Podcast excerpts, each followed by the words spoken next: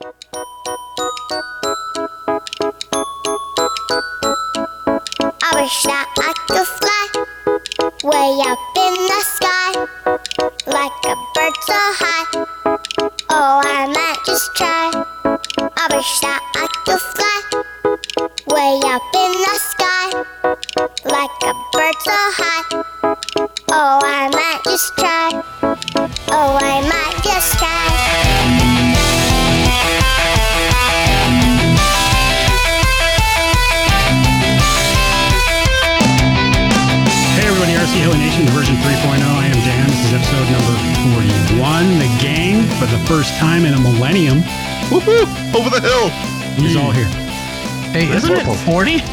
Yeah, it says 40. Is it 40? Yeah, 40. Fuck! 40. 40. you know what? Guess what? Guess what? It's magically 41 now. Okay? I, I don't know what episode it is. It was supposed to be 41, but it's 40. Is it? Oh, you know what? You're right. It was supposed to because we didn't record last week.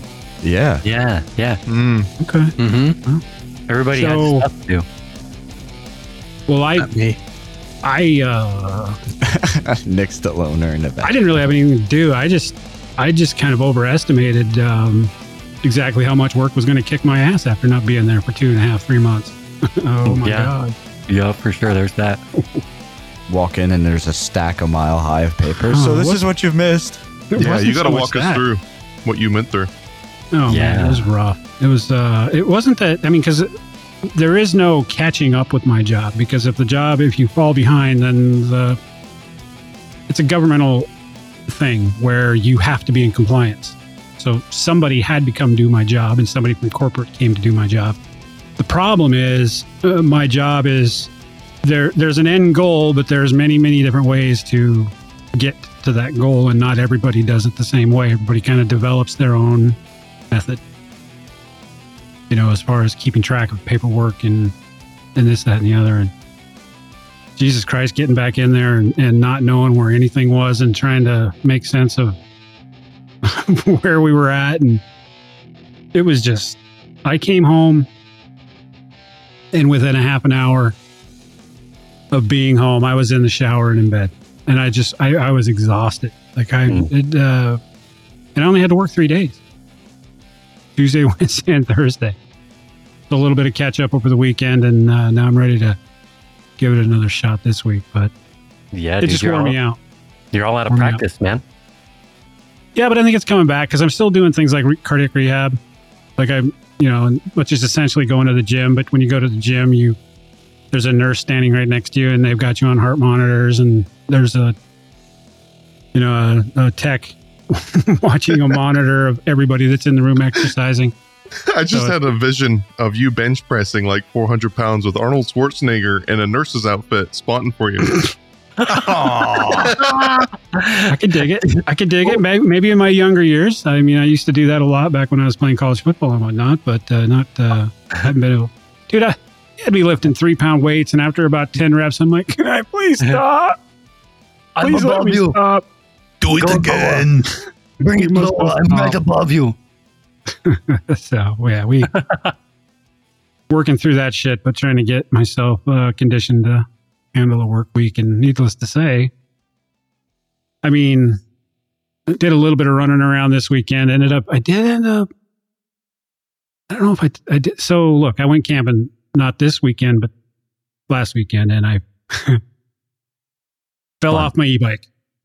Ah. no. You took a dump. I wasn't even thinking. I was so when I went to tell. I told my, you know, I went to a doctor's appointment because I, an issue arose that I thought was I thought I had damaged my recently repaired ankle, right? Because I have this massive swelling and bruise on my whole left leg and from my ankle up to my knee, and you know I'm. I'm on blood thinners and lots of other heart medications that cause shit like that. But it was kind of strange because the doctor, when I told him, he said, So, how fast were you going? I'm like, Well, I wasn't. I was standing still.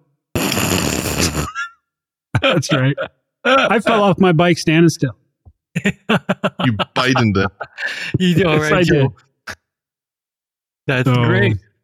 Luckily, no damage, but I ended up going to going to urgent care this weekend just just just to make sure, get an X-ray, get a second, you know, get the doctor's opinion to make sure that I hadn't damaged any of that. Well, you know, I was walking on a broken ankle for a year, and I didn't know it was right. broken. So who knows? Maybe I'd damaged those screws or whatever. But The splinter holder together thing. right. Yeah. So here's the deal. I did take the Logo 200 camping, but I did not fly it because I suck. Because bears. No, I just, I don't know, man. It's like I just didn't, you know, all the the best intentions, I guess, but it just didn't happen for some reason. You just couldn't do it. Looking at it, and you're like, uh, I even took no. that little rock crawler that I bought. That didn't Yeah. see any action either. But I just was relaxed. It was nice. It was a good that that that was last weekend, but uh, not this last weekend, but the weekend before. But uh, this week, this past weekend, all I did is uh, bought a new travel trailer. Hmm, nice. Yes. Yeah, New to you or new new?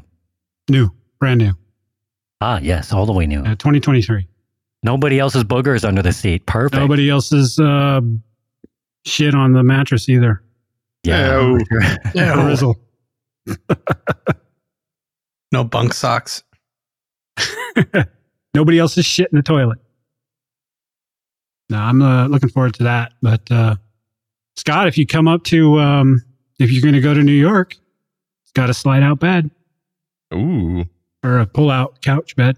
uh, it may pull out, but I won't. oh shit! He's in for the that long just haul. happened. I just want to say, yeah, I know. Wow. I don't even, I'm not, I'm not No. even, I don't even know what to say to that. You might have to rescind the mattress statement later. I know, right? It's an easy hundred bucks. That's gas money, bro. Hell yeah, it is. That's I a call set of ass blade. money. Oh. But anyway, that's all my, that's all I've been doing. Uh, who's next? Oh, Jesus. Jesus. I'll go next. All Um. Yeah. So uh, for the last couple of weeks, um, I've I don't know. I've had all kinds of other like things to do to care for for to help other people out. You know, like my son had some work he had to do on his car. Um, he had to do um, the brake pads all around, and discovered he had to replace the caliper. Um, and he also had to do his power steering pump and, and all this. And I mean, I know how to do all that stuff, and I could have just been like, okay, let's do this and that.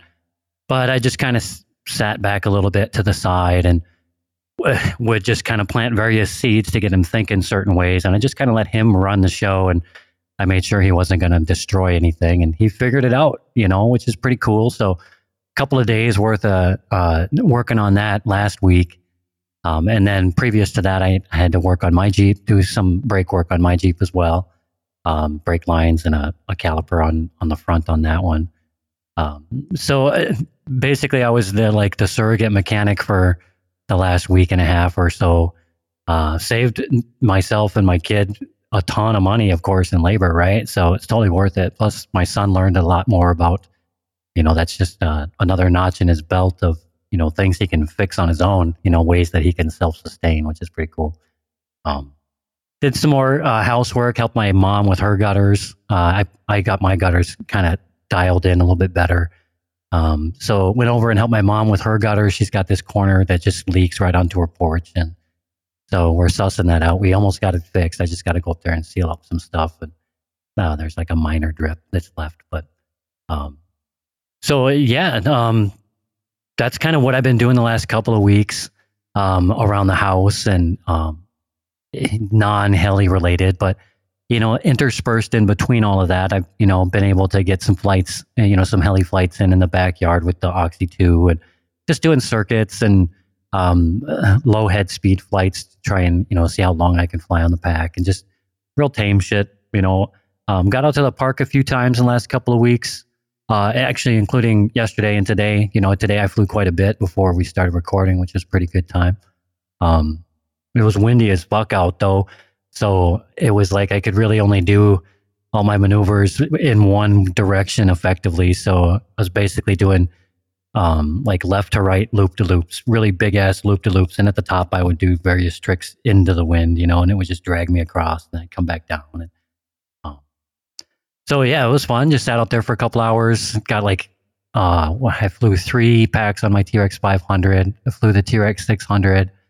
Three uh, packs on the Oxy 2. It was a little too windy to fly that bird anymore out today, you know. But uh, so yeah, just trying to do the thing, you know. Um, kind of a little bit of the same, you know. Just get out and fly or sim if I can, you know. Um, this that nefarious uh, or, uh, or outage that I've been talking about at my work, um, where like large swathes of the internet are coming down or whatever. That's kind of chilled out. We've kind of figured out what's going on with that, and the vendors got that kind of a bug fixed, you know, which is cool.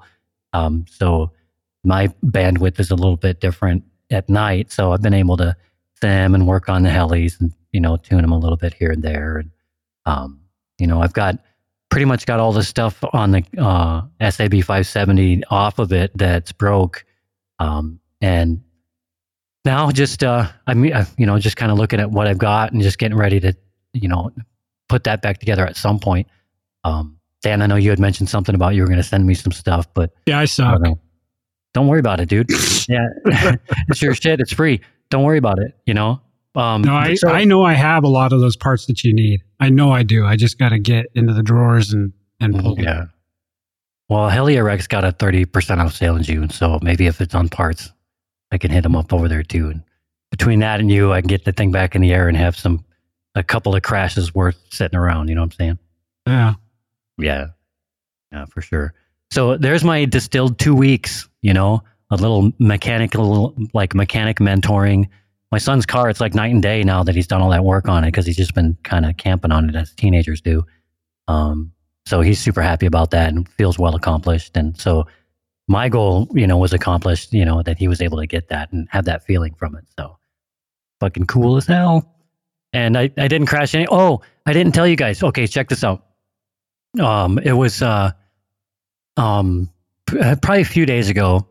Um, Devin, I don't remember what day it was. I Devin, I texted Devin, asking him about some servos, and was after this happened. But um, I was having one of the these days where I was out of balance. You know, we'll, we're talking about balance today. You know, for our main topic, and we'll get to more of it later. But on this day, I woke up on the wrong side of the bed and was immediately confronted with people needing other things from me and all my time was being like already allocated and i wasn't getting to choose and i was like ugh you know and i was just brr, i was like growling at myself i was like you know what i'm going to go outside and fly for a little bit before i have to get into all this other shit so i take my um, oxy 2 out there and i'm kind of in a huff plugging the thing in and i turn my radio on and i put the thing down on the ground and, and it, whatever just get ready to fly fucking take off and the thing just lurches hard to the left and flips over and I'm like, what the fuck? You know, throttle hold and it uh, busted all the servo arms.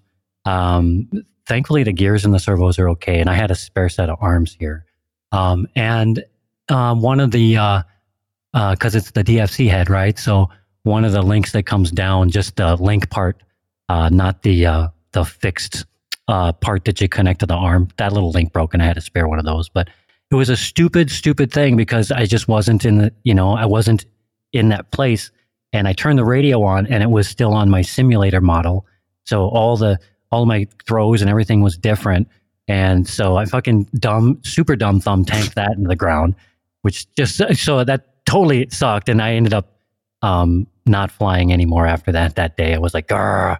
Uh, but that was a total example of how I was just trying to push super hard against that, the, the balance between like life and self and you know, the hobby. You know, I was like just trying to force it down my experience throat. I was like, hobby, go do it, and I just wasn't paying attention. Turned the, my radio on wrong model and tried to fly and fucking crashed. It was fucking lame. But anyway, I recovered from that I- pretty quick. That is lame, dude. That's Dude, pretty yeah. lame. yeah, it was dumb. But I got it back together and it flies really good now. So that's even better. What's that got to do with you texting Devin? I'm I'm lost. Oh, so okay, so after it crashed, I was like, "Fuck!" And I tried to put some. I was putting the servo horns together, and I had one on. I just didn't have it tight enough, and I, I was, you know, trying to trying to range my hand, you know, with my hand, and I kept get, catching this spot. It was like click, click, click, click. I was like, "Ah, damn it! I'm gonna have to buy servo gears now." And I'm like, you know what? These are older servos. It's just these old the old links like stock servos you could buy uh, um, from back in the day. And so I was like, well, maybe I'll ask Devin if he knows like where's a good spot to get or like what's the like a good model that I could get for a set of cyclics. And so I texted him about that. Like, yeah, get this particular model. So I'm sussing that out. Um, but now, I mean, the gears work fine. So right now, it's not like a dire need for me to get, you know, some servos on the Oxy 2 because these ones are still working, you know. But if I end up tanking it hard enough to break its servo, I'm just going to buy some new cyclics at some point. But I don't know. Anyway,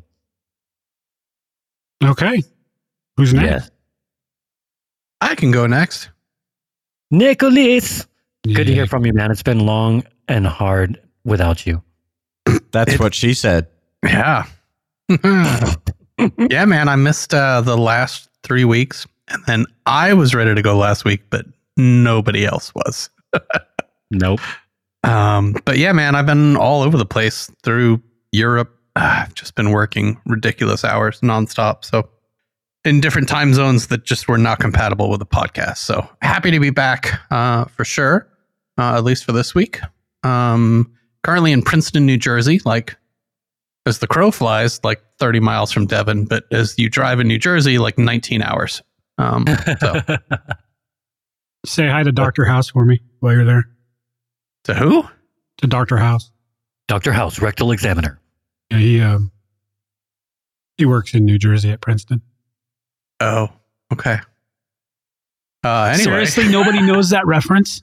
no. From the dude, I TV know the show. re- I Oh, know the yeah. reference. That's from the TV show.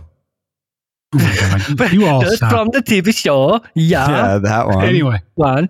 Dude, fun fact about that. I don't mean to derail the show too much, but fun fact the actor that played House would periodically switch the leg that he was limping on. So there are some episodes where he's limping on the opposite leg than his normal character's leg, and nobody even noticed, and they actually published it. Yeah, he's also from the UK. Uke. Okay. Mhm. Now Anyway. that that fun, fun Yeah. bit of trivia is over with.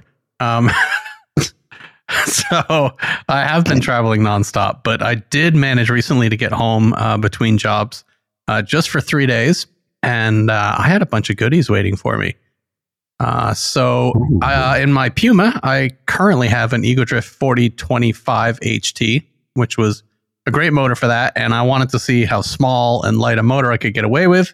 Um, but anyway, I want to try some longer blades on the Puma. So I had an Ego Drift 4030 HD come in, uh, which is supposed to be a great motor for these lightweight 700s. So I'm excited to give that a try.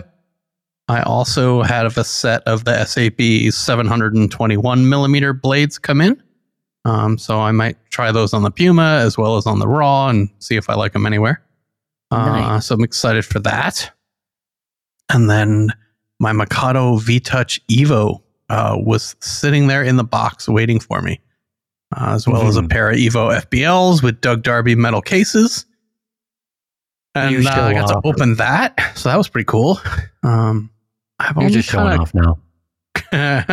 well, when you're gone for five weeks, like stuff comes in that you ordered in. January. right? Uh, so I've only played with the the V Touch Evo transmitter just a little bit.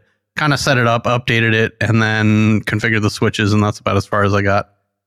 Uh, you know, it feels just like the V Touch in terms of feel. The only real difference is that it boots up really fast and the software runs really fast. Um, but uh, my plan is to take the Stormtrooper Raw, which currently has a three blade head on it, uh, put it back to a two blade, swap out the regular Neo for the Neo Evo, and then try it there first. Uh, and yes, I've heard about some possible vibration troubles with the Evos. We're going to talk a little bit more about that when we get to the news. All right. Most excitingly, though, I did finally get to go out and fly, literally for the first time in just about five weeks uh, while I was home, which was Sweet. freaking fantastic. Uh, so on Yeah. Friday, my wife amazingly took a ton of children to the local pool and told me that I should go fly. Uh, so here in Atlanta, school ended on Thursday of last week. Uh, we start really early, so we end really early too. Uh, so I set an alarm for this is how much I miss helicopters. I set an alarm for five o'clock in the morning so I could get up extra early that morning and try and finish the setup on the four blade head on the Nimbus 550 that's going to go in that scale fuselage. So Hmm.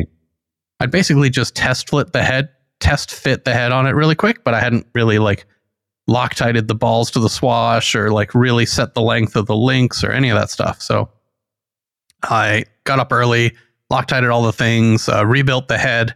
You know, I bought it used, so I took it apart and checked it and re-lubricated things, etc.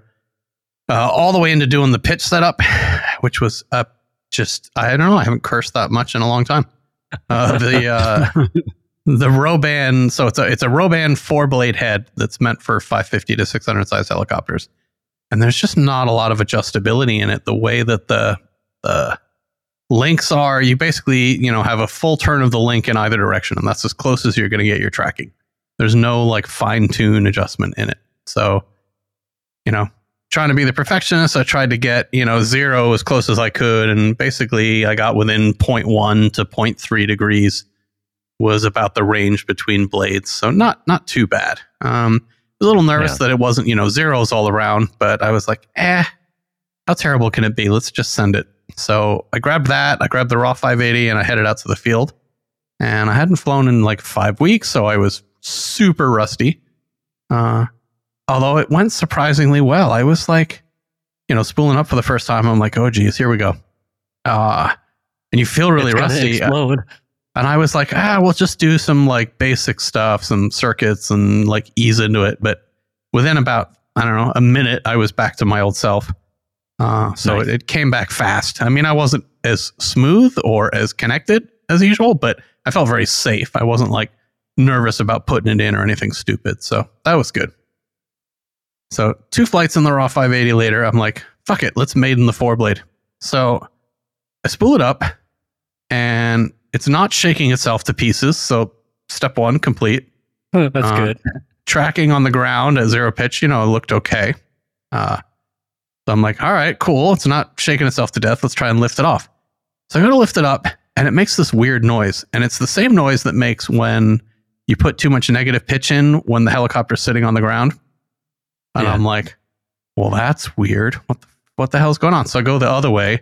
So I start putting in a little negative pitch and it starts getting light on the skids. And I was like, oh, shit, throttle Oh. I'm like, Oh, okay, no. collective's backwards. that's bad. That could have got dicey, huh? Well, I guess it's Yeah. kind of easy to notice that if you try to take off and it won't, you know. Yeah, Lucky. and then it makes that noise that's like you're trying to push Mhm. me into the ground, and I'm a little angry about it. Um, Yeah. So I go to spool it up again, it- just a zero pitch, because I'm like, well, let me just triple check because I knew what it was. Uh, aileron and elevator control, and make sure that my theory is right. And so aileron and elevator were correct. You know, I just put a little bit of aileron, and the heli leaned in the correct direction. Same thing with elevator. I'm like, all right, cool. So throttle hold. The problem is that the four blade head uses trailing edge control versus all of the other heads I've ever set up use leading edge control of the blade. So Mm, that's why yeah. collective is backwards, but aileron and elevator are not. So I try and find the setting in the V bar. I'm like, it's got to be in here somewhere. I can't find it. I start messaging Scott, and he's like, it's in this menu, but I don't know where.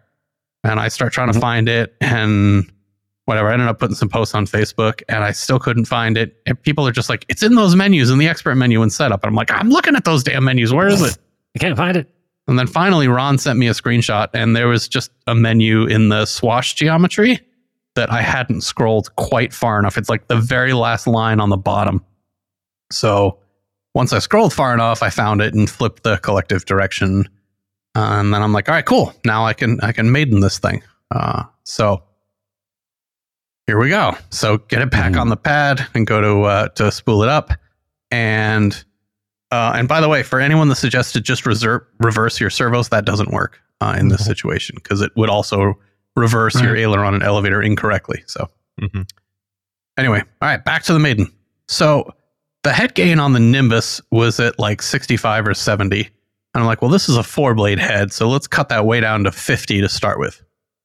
So lifted it off the first time and the tail boom is practically vibrating, but not side to side, up and down. And I'm like, ooh, holy head gain. So put throttle hold on, settle it down, turn the head gain down to like 20 and take it off again. And then it's way better. um, so that one still had a little bit of bobble, but I flew it around for a little bit and it was it was doing fine. Landed, dropped the head gain to 10 and it flew great. So with four blades, I'm pretty sure I could turn the head gain to zero. Um, yeah. and it would be fine. It was crazy stable, hovered beautifully, super predictable, smooth, no quirks. Uh, in the end, I got two flights on it that were totally uneventful. I so I flew this by the way with the Nimbus canopy on it, so it looks like a Pod and Boot Nimbus but with four blades, just super weird looking. I desperately wanted to 3D it. I really did. I'm like, let me just do like a few flips. How did the But I tail gotta hold say, with it? I, I'm just not super impressed with the with the Roban head or however you say that. Like, it's fine for scale, I have no doubt, but part of me was like, man, what if like I do two flips and then I boom strike and explode the thing? Like, then I'm starting Yeah, over. right. I'm gonna be super pissed off at myself. And for what? Because I wanted to like goofily do a couple flips. A so I'm like, blade nah, flip. I'm gonna play it safe. Uh, so I did a couple of like upright nose down funnels and giggled a little, and then that was as far as I got towards 3D. So, which is not very. So got that done. That felt good. Uh, flew the Raw 580 a bunch more times. Uh, helped out a fellow club member who just bought a brand new uh, V Bar Evo and had an Evo FBL out there. So I walked him through how to kind of get that set up. Um, one of the plankers came over and talked my ear off for like an hour, and I'm like, I just want to fucking fly.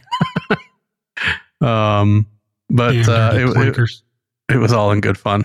Um, and I gotta say, man, do not underestimate the mental health boost that comes from just escaping to the field for like three and a half hours after five weeks of nonstop work. Man, holy Mm, crap! yeah, Did I need that? And did it feel damn freaking good? Um, for sure. Like a bath feels- for your brain. yeah, I don't think I've had, and we'll talk about this in the balance episode. Like, I don't think I've had a minute to myself that wasn't dictated by someone else in in five weeks. I wake up, it's work, it's family, and the few minutes I've been home. So, uh, that was that was good. Yeah.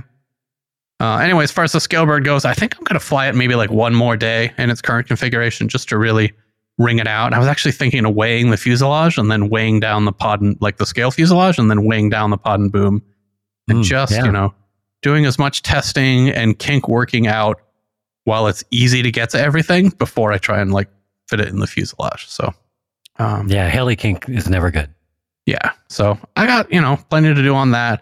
I can do a bunch of stuff on the fuselage still. I still have to kind of clean up all the wiring for the retracts and the lighting and like before I can start mounting mechanics. So, but uh, making progress there. Uh, so those of you who've repeatedly messaging me, asking me uh, if I've started the nitro, and when I answer them, following it up with why haven't I started the nitro? I still haven't done it.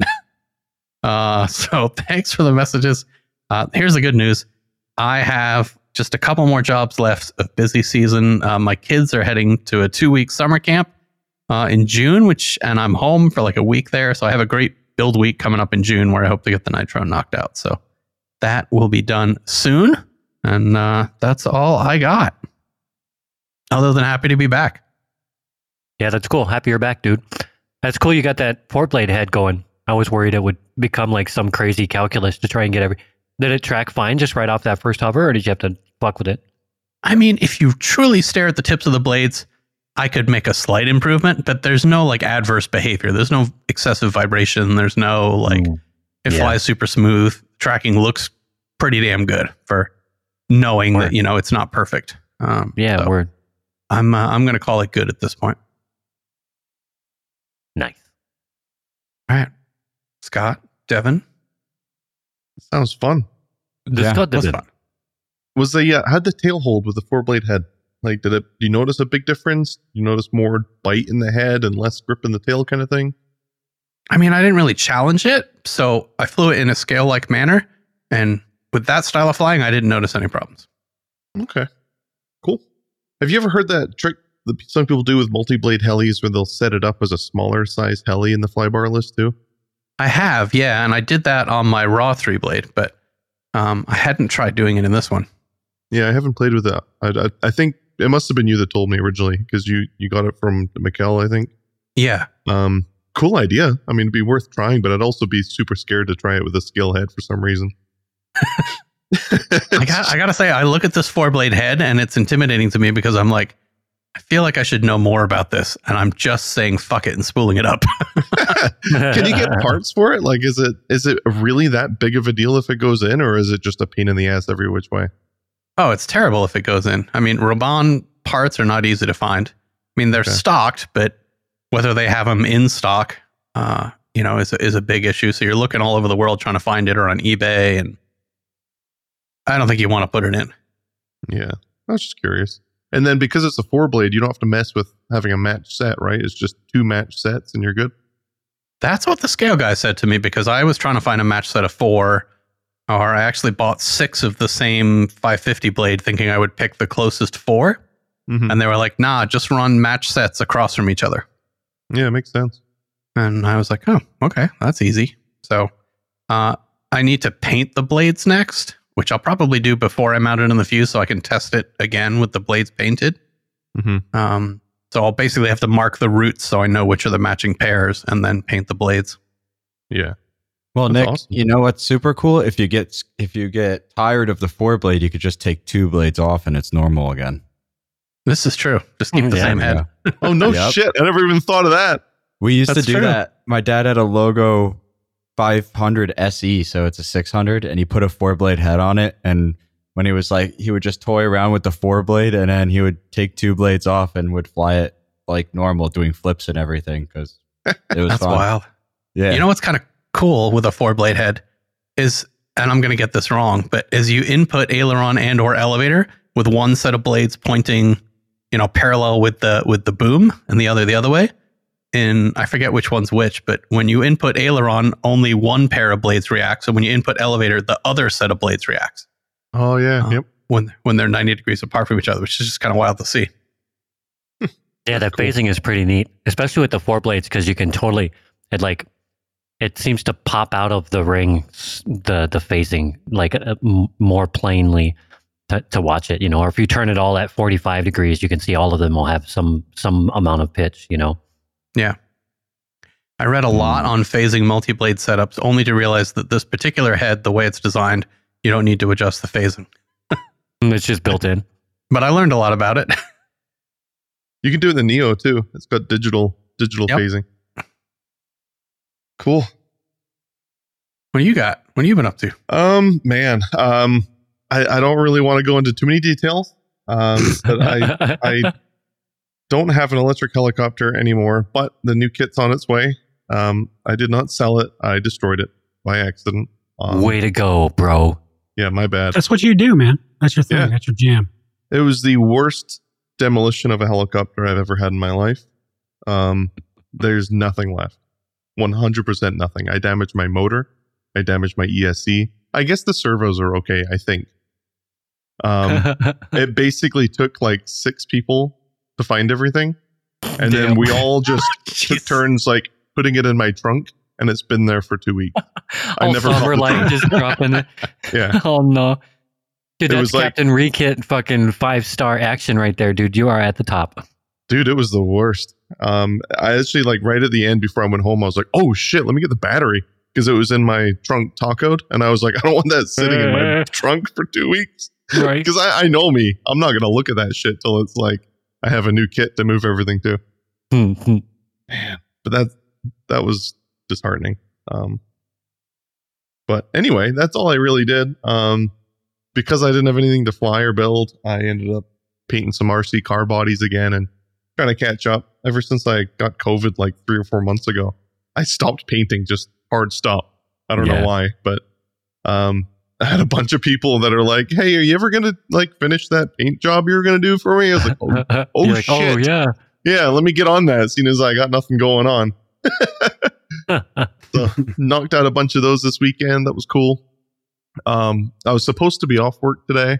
Ended up going in to work on a presentation. I'm like super nervous for work because things are like moving pretty quick.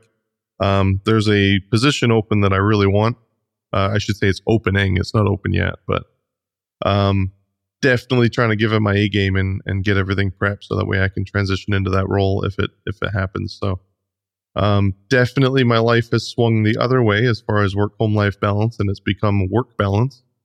Um, and very little hobby balance, with the exception of painting yesterday. But that's all I've done. I'm gonna have to take a no fly because I took a rekit. No fly. That's a fly. Oh shit. yeah, thumper.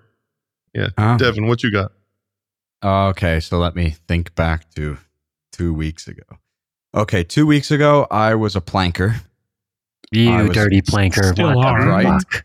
Right, You're a I was a planker. I was. I mean, up- in his defense, though, it was for his dad's birthday, right? Yeah, my dad's Mm, yeah. birthday was the 19th. So it was that Friday. Yeah, word. And um, Well, he went up. Happy birthday to the coolest McClellan.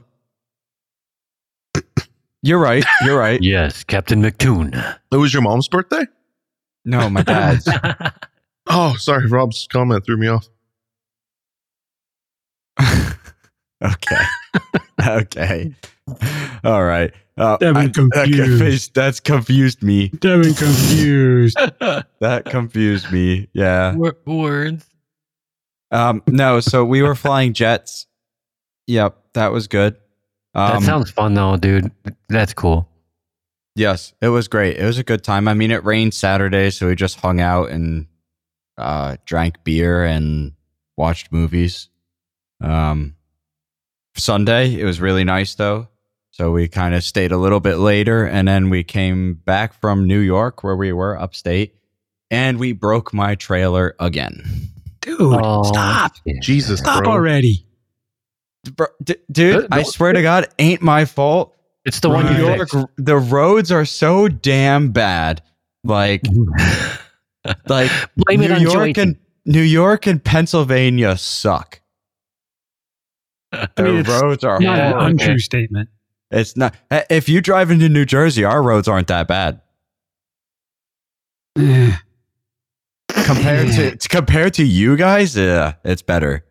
yeah, I mean, you so would the think. road fucked it up. So, Even the um, toll roads are bad.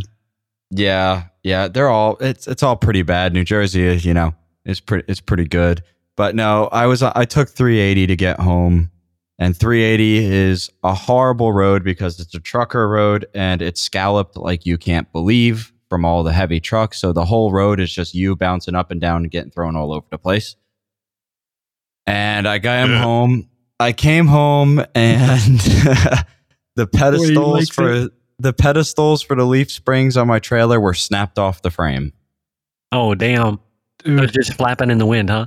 Yeah. So, and it did not break my welds. I know a lot of people will say that because I did fix it. Fix it. It did not break my welds. The the pedestal sheared three sixteenth inch steel in two pieces. It sheared it. So that God was damn. great. How So close to your welds? not close, not super Oh, close. okay. All right.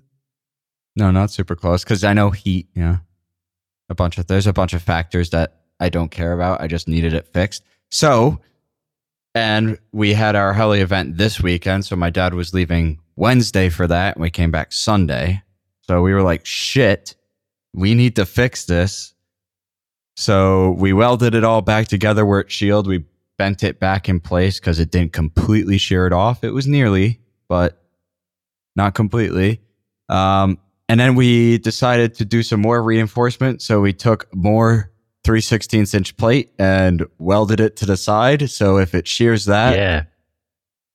you know, whatever. But we got it all fixed. We got it packed up. My dad drove down to Southampton, New Jersey, which is where our fun fly was this weekend. And he left without me. Again.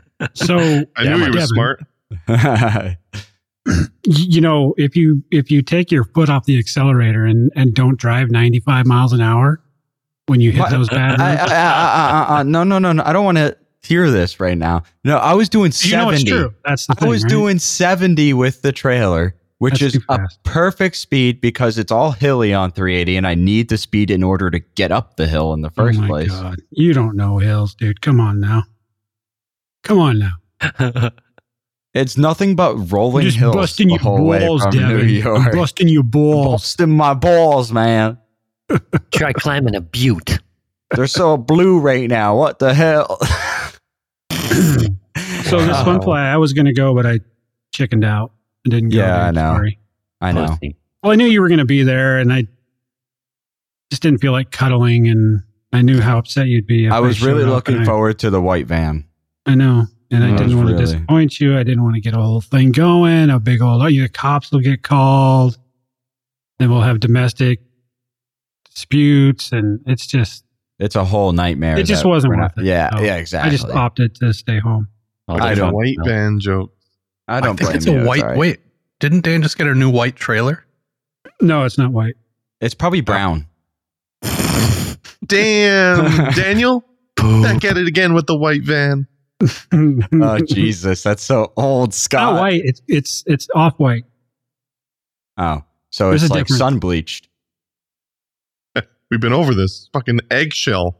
That's Eggshell, right. eggshell. Damn. Let's not let's not bel- belabor the point here. Okay. Anyway, Devin, go ahead. Tell us about your fun fly. Was it fun? So And did you well. I have a great story, and you guys, I'm getting to it because you all saw the video, and I'm pretty sure you all laughed at it pretty hard. So my dad went down Thursday. I got up Friday. Well, Thursday night, I hooked up the light tower to the back of my other truck, and I was like, "All right, we'll get up." And then, so I got up in the morning, and I'm leaving the driveway. I'm like, I, I didn't check. I just drove because I was, I was kind of in a rush and I'm leaving my driveway. I'm driving on the road. I'm like, wow, the trailer's shaking really awkwardly bad. I don't know why, but I have to go get diesel at QuickChek in town anyway. So I'll check it out when I get there. It's like half a mile up the road. So I pull up to a stop sign. There's a cop sitting at the stop sign, just staring at me. And I'm like, all right, well, I hope there's nothing wrong that he notices.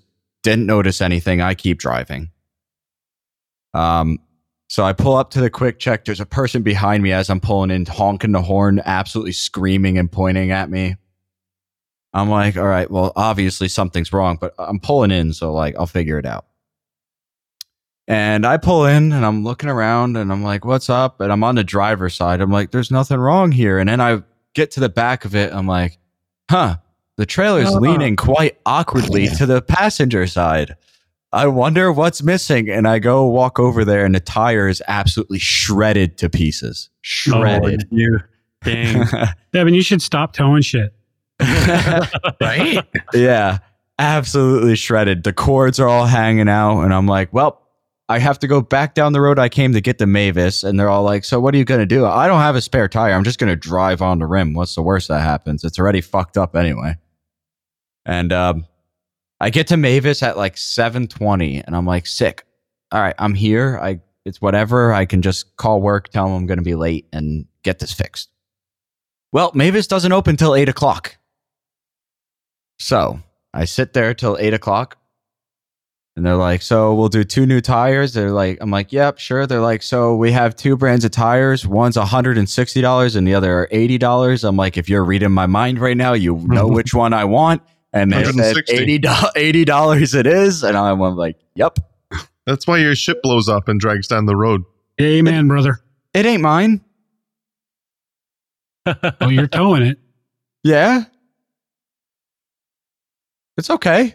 The truck, Okay, man. the truck Hey. outweighs it threefold. It's okay. You do you, man. Yeah, I do me. Mhm. So I put the eighty dollar tires on it. Ended Cool. up being three hundred dollars anyway. So I put the. I, I tell them just put two. Is that New Jersey math? How does 80 and 80? Well, because I had to pay for labor too. Oh, okay. Yeah, that that's Alright. what they got me for labor. So what you're Um, saying is if you bought the more expensive tires, the ratio of money wasted on labor versus product in your pocket would have been leaning more your favor if you spent more on the tires. Oh, he, he, you know what, Scott? He did not understand a word you just said. So no, no, no. I under Favors for tires. I understood. I understood. It's more of the caring factor that was kicking in. I just didn't care. Devin, don't give a fuck. yeah, I was just like, just throw the cheap ones on it, and I, whatever. It's I give it back to the guy. He has new tires for it. Whatever. And um, I'm sitting there. I'm sitting there. I'm sitting there. I'm sitting there. I'm sitting there. I'm looking at the clock. Oh, I'm dude, you, are you trying to get us in trouble what? with the guy that's always trying to constantly correct your grammar? Sitting there, sitting there. You know we're getting an email. You know that, right? Yeah. Well. Yeah. Well. I don't care. Well, I don't either, but I'm just I don't think I don't think anyone cares. Well, he But does. sitting Well, next to the evidently. mountain. Right, Evan? yeah, sure. Sure. You know, it's because I'm a millennial. You know, even though that would be incorrect too. But besides the point, Wait, what um, are you? Gen Z. Is that What? better? Gen It's a- R. I missed millennial by a year. I'm the next generation. Are you? You're a Zoomer. Yeah.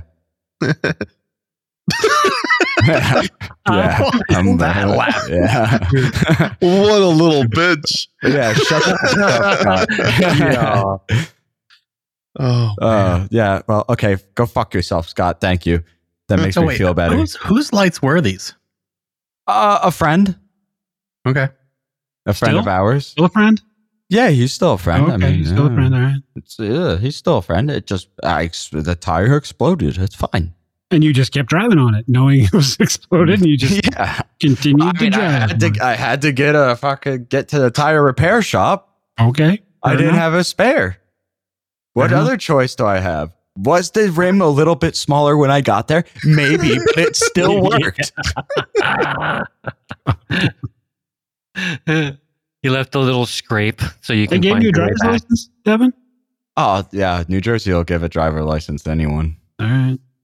It's quite But the rim he job. you doesn't did have there. a he doesn't have a Quite the rim CDL. job. He's gonna, Oh, punching. Where's my little sound effect for the little drum roll there? That's a good one.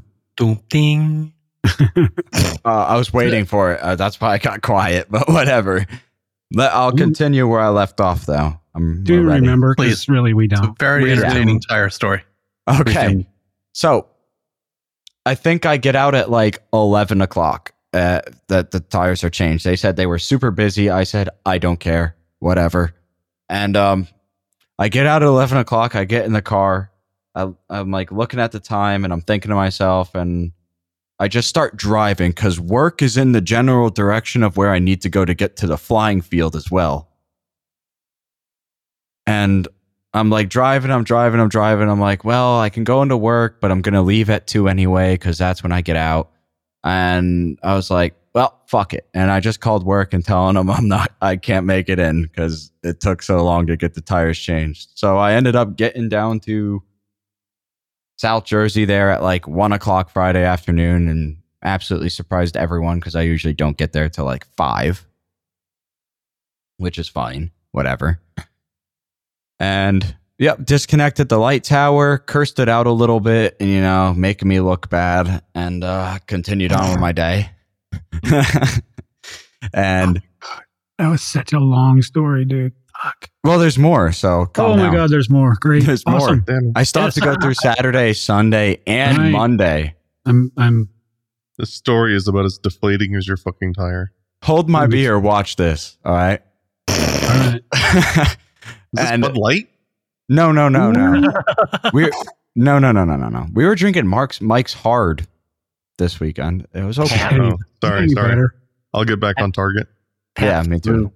And um, so Saturday was a great day. We had a good amount of people there.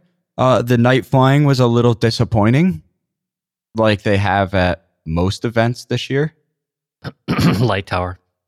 We do have. Well, mm, shut up. Um, and um, because everyone seemed as soon as it was starting to get dark out on Saturday, they all were like, "All right, I'm going home," and I was like, "What? It's Saturday. We night Because I wasn't there to drink with you, Devin. Yeah. Oh, I'm sorry, buddy. I let you I down. could have. I brought all my booze. Did you? Yeah, I didn't open any of it. Next time. Next time. Yeah. Next time. And um, so we only flew till like maybe two o'clock in the morning. It was a super weak night. Little upsetting. But we made up for it in the fact that Sunday, most everyone left and it was just the core group of us that were hanging out together. And we know we did more night flying on Sunday and we flew till like three, two or three again Hmm, nice. and then went to bed, like watched like a little bit of a movie, chilled out, and woke up and did more flying on Monday. Dude, Great. nice. Flying we left- smorgasbord. Exactly. We left the field today at I think like 2:30. We were leaving. And driving home was great because I got my daily dose of flying in. I was like this is great because right when we were getting in the cars, I was like I was running out. I wasn't really feeling like flying anymore, so it's time to go home. Right. Perfect timing there. Yeah. Yeah, exactly. And it was just a great weekend. It was blisteringly hot out though. Like the temperature took a really weird turn this weekend and it went from being warm to like I am sunburnt like you can't believe. Mm, that sucks. Yeah, it was It was hot. It was a hot weekend over here too. Yeah, it was. It was pretty yeah. pretty sunny.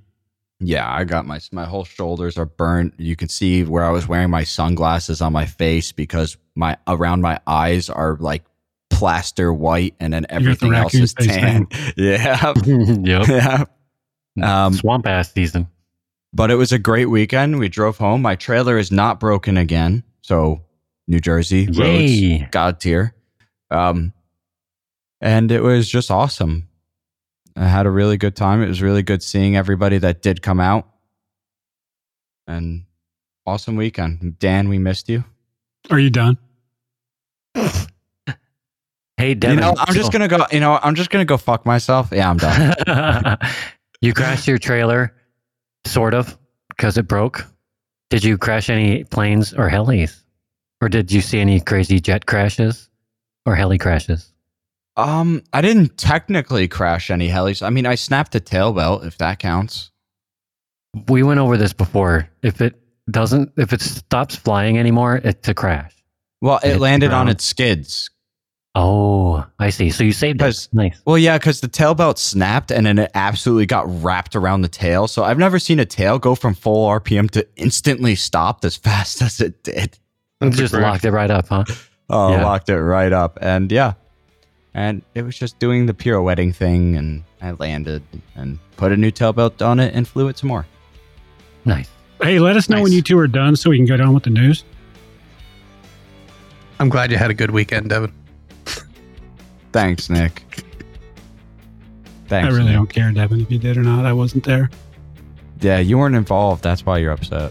No, I'm bitter about it. Yeah. We know. All right, You will be next time. next time. All right, maybe some news. Time for some news. Sure. Time for the news. The news. The news.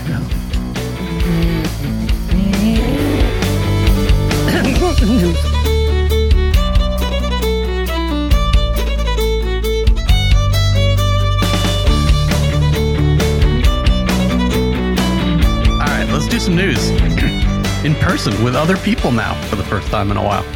Uh, yeah.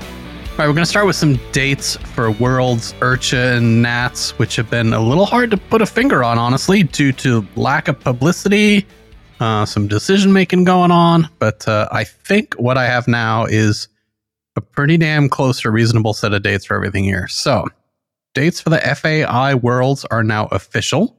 Uh, rumor mill says the Worlds are officially on. I have not heard if they've raised 100% of the funds needed but uh, it sounds like they're close enough to move forwards anyway. Still awaiting on uh, confirmation on that. But what is official are the dates. So, AMA Nats competition will take place ahead of Worlds on July 28th through July 31st, according to the AMA website. Then FAI Worlds will take place on August 4th through the 10th. Opening ceremonies on the 5th and closing ceremonies on the 9th. So, really, it's 5th through 9th. And then after that, the IRCHA Jamboree will follow on August 9th through the 13th. By the way, IRCHA, if you're listening, update your website. Dudes, come on. Like, seriously, the IRCHA website, although it does have the dates for the Jamboree on the front page, if you click on the calendar section, none of the dates for any of this stuff are in there. If you click on the events page, it only lists 2022 IRCHA stuff. So We get on that, boys, will you? Um, and I gotta say, like, I had to work not hard, but I had to dig around to find these dates, uh, which to me just says there's been a big lack of promotion and poor communication about them. So I'd love to see more publicity for these things, uh, and you know, get more people and more spectators and all that out there. So spread the word. Yeah. What is kind of hard is, you know, I was talking to, to a friend of mine that plans on competing at Nats and is also helping out at Worlds. And if you're involved in Nats and you're involved in Worlds and you're involved in IRCHA, that's like you need three weeks off and you're just living in Muncie for three weeks. So I think that's going to be hard. I think some folks are going to have to make some tough choices and maybe pick two out of the three they can attend uh, because hmm. hitting all three is No. near impossible. Everybody who lives there now is deeply offended because you're like, you can't live there for three weeks. Everyone's like, bro, I live here 365 days of the year. What's wrong with it? You know what I'm talking about. You can't leave your job for three weeks. Yeah, oh, God, right. that would be I good, right? That much vacation. All right. So last week this would have been big news. This week it's good news. We're going to talk about it in case you've been living under a rock and missed it. But in cheery, super fantastic news, SAB has announced a summer sale running for the entire month of June. So all of the SAB helicopter kits have been discounted anywhere from 10 to 30% depending on the model. So of note here is that the original raw kits, meaning the yellow ones, the raw KSE, the Kraken S, the Genesis, and the Maverick are all 30% off, which is insane, right? Like that kind of discount just doesn't happen uh, very often. So I'm Yeah, sure nice. SAB must be making some space on the shelves Hey, for some new hey, Nick. toys. Yeah. Have you noticed that a lot of like a quarter of the helis that are on sale are all back ordered as well? I have not. But I do know Suck 'em up. I did see uh, Bert mention that there is a shipment already in progress on its way to the U.S. Uh, that I believe you know he already knows the quantity of. So I suspect that might have something to do with it. That they're just waiting on the kits to arrive. So they made them available for back order so that they can then fill those orders. Yeah, that's probably what happened. I just noticed because a, a friend of mine went to buy one and he noticed it was asking for back order and not just ready shipment, and he was Yeah. confused. Yeah, and again, that's one of those times you make that choice. Like, do I want a back order, or am I that kind of person that needs it to be in stock? Uh, if you're going to bitch and moan and get on the internet, then you're that person who needs it to be in stock. yeah, Uh, but anyway, so I mean, I have to guess that SAB must be making some space on the shelves for some new toys in order to offer a sale like this. Honestly, you don't really see discounts more than 20% ever, really, on most helicopters, unless they're like on clearance, the end of their life or whatever, uh, outside of maybe Black Friday, but that's very rare. So, you know, if you're interested in one of these kits, if you want to pick up some spares to back up some of your SAB kits uh, in terms of a spare kit, uh, now is a fantastic time to do so. I think uh, you know you won't see a sale like this anytime soon. So uh, yeah. Yeah. If you Big find like news, son. that, you better get them, dude. Yeah. And I know there were also a bunch of other sales over the Memorial Day weekend. Any of you guys buy anything on sale over the weekend? Nothing really caught my eye. Yeah. Groceries. Yeah, gro- groceries and my light bill. Yeah, I, I bought that. Yeah. Uh, travel I mean, trailer. I bought diesel, but the price went up because it's a holiday weekend. Helicopters, Oh helicopter podcast, Oh, helicopters. Yeah, yeah, yeah. Oh my! Oh shit! By the way, uh, you might see some retailers around the world not quite offer the full 30% discount. By the way, they might do 25, 28.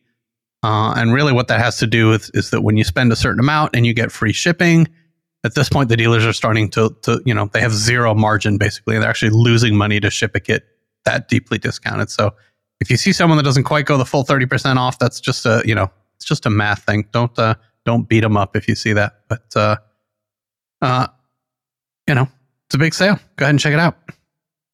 All right, this one is for all of you and everyone else out there. So, to show I'm an equal opportunity ball buster, uh, HeliDirect at the start of this sale sent out an email and social media campaign across all platforms last week before Memorial Day, announcing their big supper sale.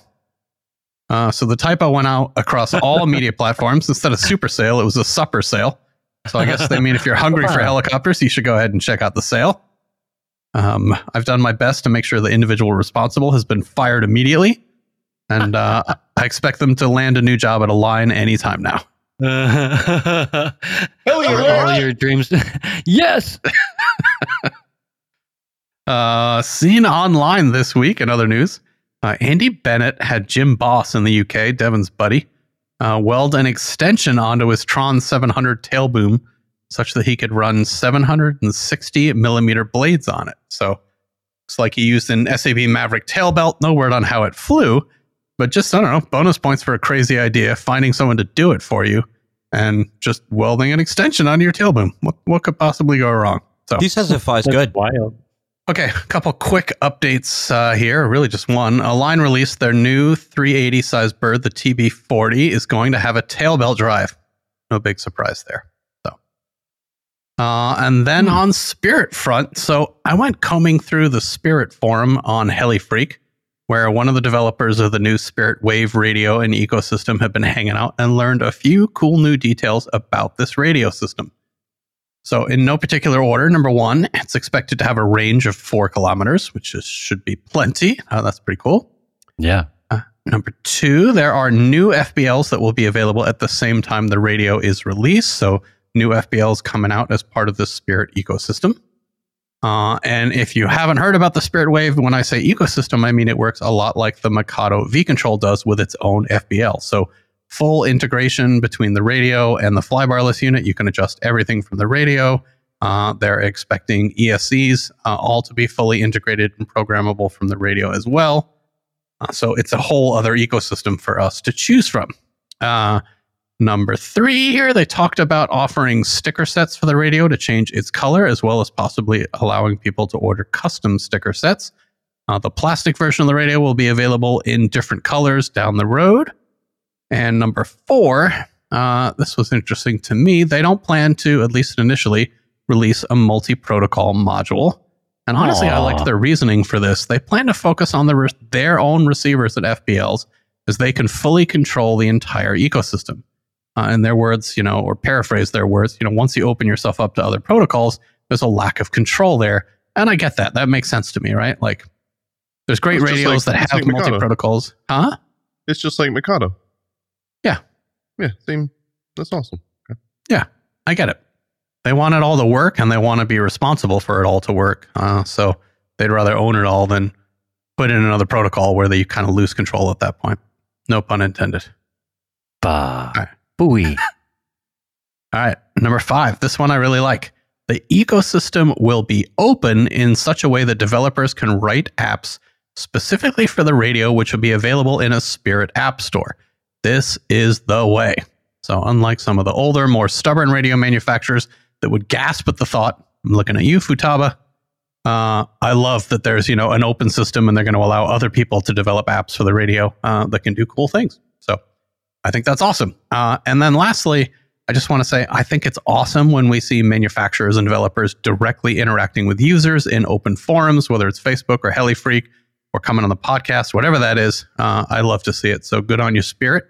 Uh, I have re- reached out a couple different ways to some of the folks at Spirit to try and get them on the podcast. So uh, I'll be sure and update y'all here if uh, I manage to get one of them on. Hope so. Moving That's on. spirit. Oh, was that really worth killing a kitten? Yeah. Okay. Mikado news. So, word is that Mikado has started manufacturing the second batch of V Control Evo transmitters. New transmitter inventory is expected to ship to the United States around the time you're listening to this episode. Of course, there's that lovely stop and customs it has to take on the way. So, plan on those being available in roughly one to three weeks, depending on the speed they get through customs. That's my ballpark. All Mikados have said is that they're expected to leave Germany around the time you're listening to this episode.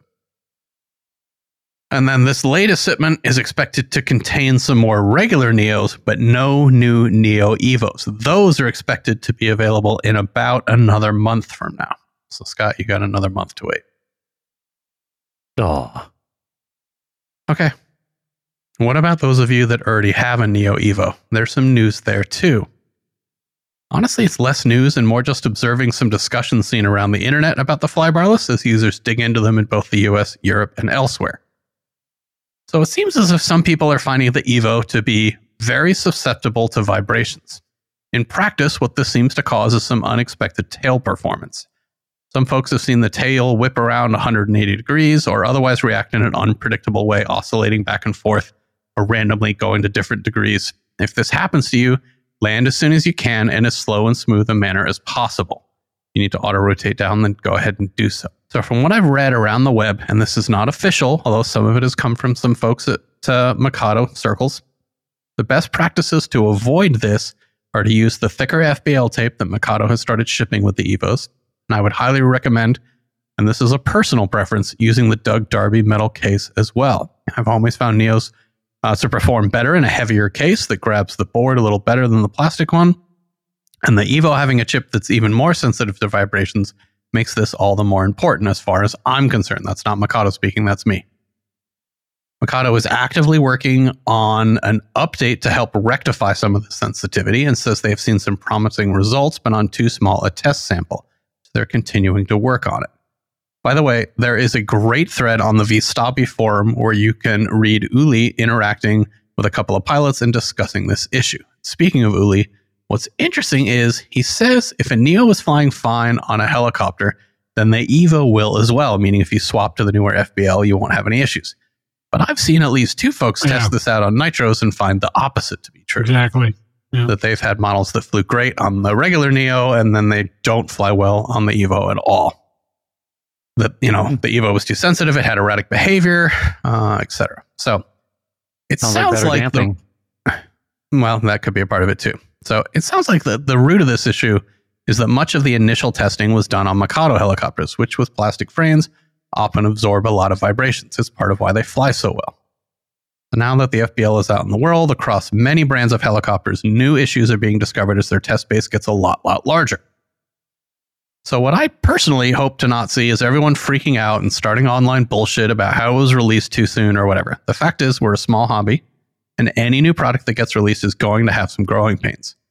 We just don't have the R&D budgets of products with higher sales volumes. So I do think it's all going to work out. I think Mikado is paying close attention to this issue and that the Evo will continue to get better with time. So my personal recommendation, I'm going to say this again, personal recommendation is to start with an electric model as your first with the Evo before you move into a nitro or a gasser with a higher level of vibrations. That said, there's plenty of folks flying them successfully in nitros and gassers. Doug Darby and Alex Dean did a bunch of testing on his metal case with no issues in models with high vibrations, nitros, gassers, etc. Just be cautious. Pay attention to the vibration meters and the tail. Build confidence as you go. You know, don't start your maiden with a pure flip in the first 10 seconds. Scott, I'm looking at you. Uh, or you're asking for trouble. So essentially, think of yourself as an early adopter of this flybarless, and we should be prepared to help make the product better. At least that's how I feel about it. That said, though, I get that there's some folks that have suffered some crashes from this erratic behavior. I understand that they're upset and they have a definite right to be so. So I get it. But what do you guys think? Like, what's the right thing for Mikado to do here? You know, it's obviously not widespread. It's happening to a small percentage of people with Evos, from what I can tell. What have you guys heard? Well, I've heard that that as well. It's like there's there are machines that um, are reported and, again reported to have been flying great, and with the new with the new flybarless, they're they're flying erratically. Now, what I don't know, man. It's it's like it's like anything else. Um, when you buy something new, there's a chance. You know, wait, wait till all the bugs are worked out before you buy it if you're concerned about it. Um, Yeah. Hmm, yeah. because it'll it'll get better. They'll fix it. They always do, right? Um, but will they? It kind of sounds like they're coping or copying to a bit of an issue. If they're talking about resolving it, uh, update to rectify this is uh, is uh, to paraphrase what you said, Nick. I don't know where I read this, and maybe it was a discussion that we had, kind of uh, personally between the three or four of us. But um, is it are they actually acknowledging there's an issue or are they saying well other helicopters are shit so of course they're flying like shit Well, Right. So if, if you read the VStabi forum discussion, which is the best one I've seen, and the only place anyone from Mikado has sort of commented publicly on the record about it, there's definitely some of that classic German engineer. And if you've ever worked with German engineers, you'll understand what I'm talking about uh, type of behavior, which is to say, there's a little bit of that. Well, the problem is that these other helicopters have too much vibration in them. The problem is not the flybarless, but they're also acknowledging that we understand a lot of our you know people want to use our flybarless units in these helicopters and we want to help with that so sure are they Yeah. blaming it on the other helicopter yeah um not necessarily like wholeheartedly and with you know like it's their fault but in a subtle Right. way yes So I don't know. Like, here's what I think. It, in my mind, and keep in mind, I'm like only partially like paying attention to this more or less as an outside spectator. You know, I'm not in the that ecosystem. I I just I can't buy it yet, right? But the point is, when I hear things like this, it seems my first thought that I had was like back in the drone world, there was this um there was this moment in the evolution where and it was related to the gyros um, uh, and w- because the boards got more capable of compute power we could put better gyros on them but as a side effect just in general it didn't really matter who was making the board they were just generally more susceptible to vibrations because the gyro was more sensitive right and so in that world the resolve for that was for everybody to agree on a particular standard. And in that case, they all did the various types of little rubber O rings or boots in the corners, right? Um, to help with that kind of a thing. Um, and, you know, in the heli world, we, we kind of use different kinds of tapes and this and that. If it's not like a physical problem on the PCB under vibration, something is coming loose and glitching out or something like that, then if it's not that, then just adjusting the dampening for the software guys, they could put an update with maybe a different notch filter. Um, maybe that's a little bit not as narrow. I don't know. You know what I mean? I don't know how much of a sacrifice that would be to the control alg- algorithm to widen up some of those filters and cut out some more of the signal. Um, and uh, you wouldn't want to have to like debilitate the machine because the gyro is more more sensitive, right? So maybe the deal is you just need to adjust the way they mount it in the case so it's dampened a little bit more, um, so that some of that is just masked. You know, like we used to do in the old days. You know, I don't know. That's my two cents. Yeah, we'll see where they go. You know, I think I think they're working on a software fix at this point. You know, they're definitely recommending using the thicker tape that they recommend, which you know is providing the dampening at that point. Yeah. Yeah, I don't think it's going to hurt them, and I, I think they're going to be people pissed off. There's always, dude. There's always Always. if anybody's got a group of haters out there, it's Mikado, right? For for many many reasons, whether it be price or or whatever. But the simple matter of the fact is, they're the best at what they do.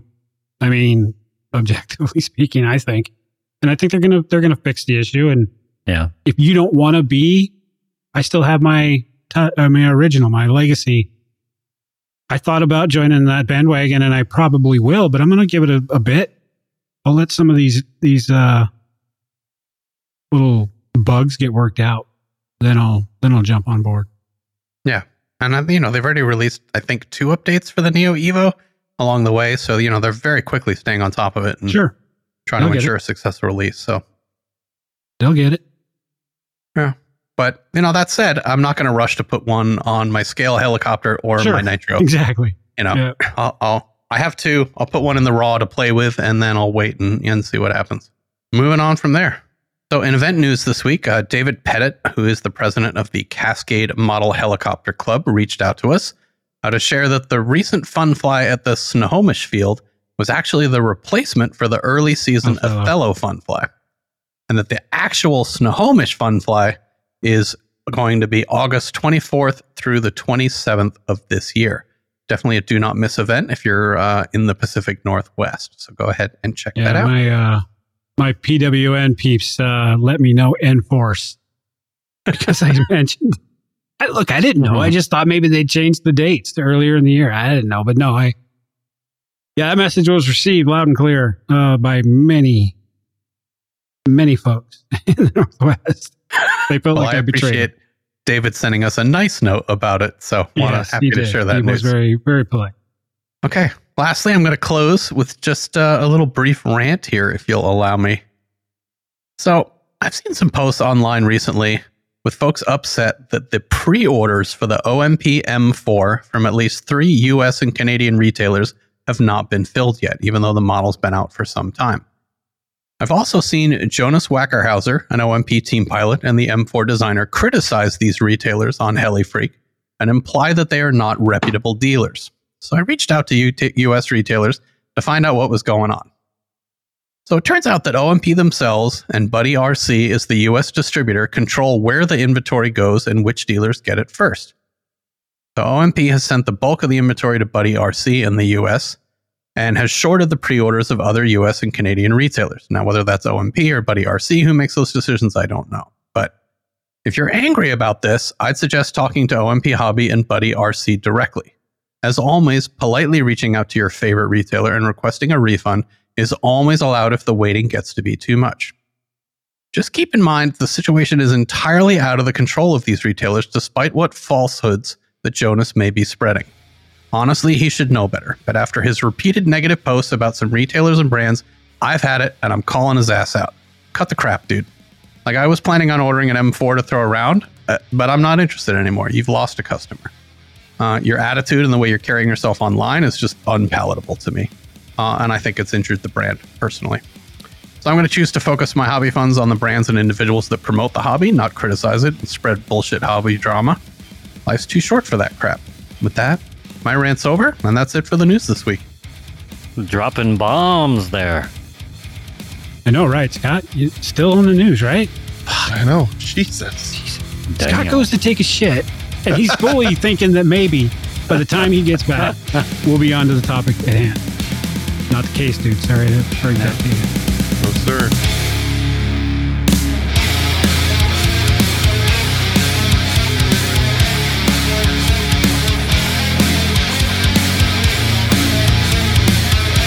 So anyway, this week, guys, we're going to talk about work, life, hobby, balance. It does not exist. Have a good week. We will talk to you next week. yeah. There's Solid no, show. It's a myth. Topic defined. It's Yeah. a myth. You think it's There's a no myth, such yeah? thing. It's uh sometimes it feels like um stealing away moments here and there, like behind life, you know? And I don't like it when it feels like that.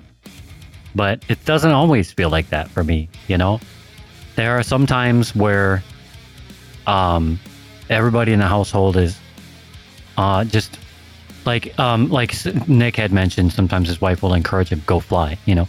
Sometimes in my household I'll get that vibe you know that vibration will come off my kids and they'll they'll get it when i'm like i'm gonna go fly and it's an enthusiastic or whatever but you know sometimes it's not like that sometimes there's other things you know and there was a time in uh, like my past life with helis where um this is when my kids were like super young. Probably i think simon maybe was uh god probably six maybe seven and then marissa would have been like four or five right? Um, uh, so they were pretty young, and but there were times where eh, I would find myself in my little heli dungeon in the front porch, and I'd have a gate guard in between so the animals wouldn't come in and fuck with my bench, or the little kids wouldn't come in and grab something and try to eat it or whatever. I don't know. Um, but back then, there were times where I would sit in that room and be working on my helis or trying to make a video for the YouTube channel way back when. Um, this is before I started the podcast, even uh, when Dan, me and Dan started Read too. But um, and thinking back to that time, there were moments where you'd look over and you could see the kids who were clearly bored, and there was plenty of opportunity for me to just be the dad and stimulate and just move on and have family time. But I wasn't doing that. I was stealing away all that time uh, and trying to obsess about this cool, fun thing that I found, you know? And, you know, I think it, that thing is kind of an extreme example that I'm giving, you know, but I think all of us at, you know, every now and then might have that, those little moments. Maybe you get that new package that comes in the mail and you just got to go look at it first. And your kids are like, well, come, blah, blah, blah. Or your wife needs you to do something. You're like, no, I just got to check this out really quick. Um, but it doesn't happen all the time. But I think the trick here is to just minimize the amount of times that that happens in for me in my universe you know um, while still being able to appreciate that mental reset that i get you know the the whole hand eye thing the just being nerdy the um the the science of it and it's just the feeling of flying the heli you know just all the parts that we love of the hobby to make sure i don't starve myself of that um without making a huge dent in the other stuff, you know.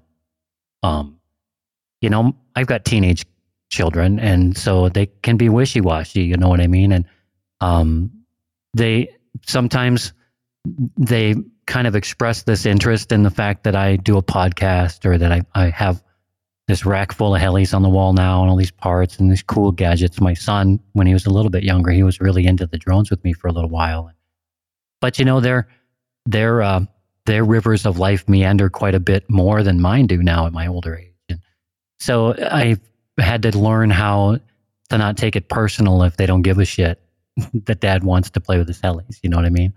Um, and, you know, we, we make this comment every now and then. You know, I've heard pros say it on here when we interview them and stuff like that. And they kind of bring it back down to earth and like, yeah, well, in the end, it's just we're playing with toys. You know what I mean? And sometimes I have to keep that perspective because um, if I don't, I, I'll find myself, you know, just stealing away too much of that time that I should be doing. How I mean, I'm a single guy, right? And I own a house, and so I got to do all that stuff.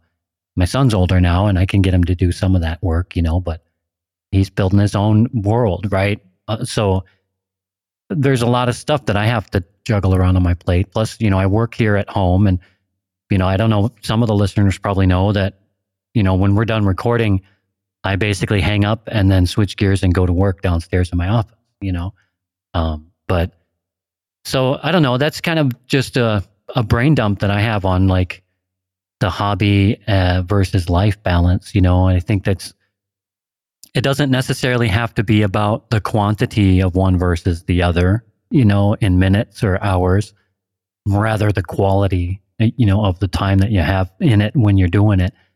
And if you have a week where, or a couple of weeks where it's none, or maybe just a teeny bit of the hobby, then that's okay, you know.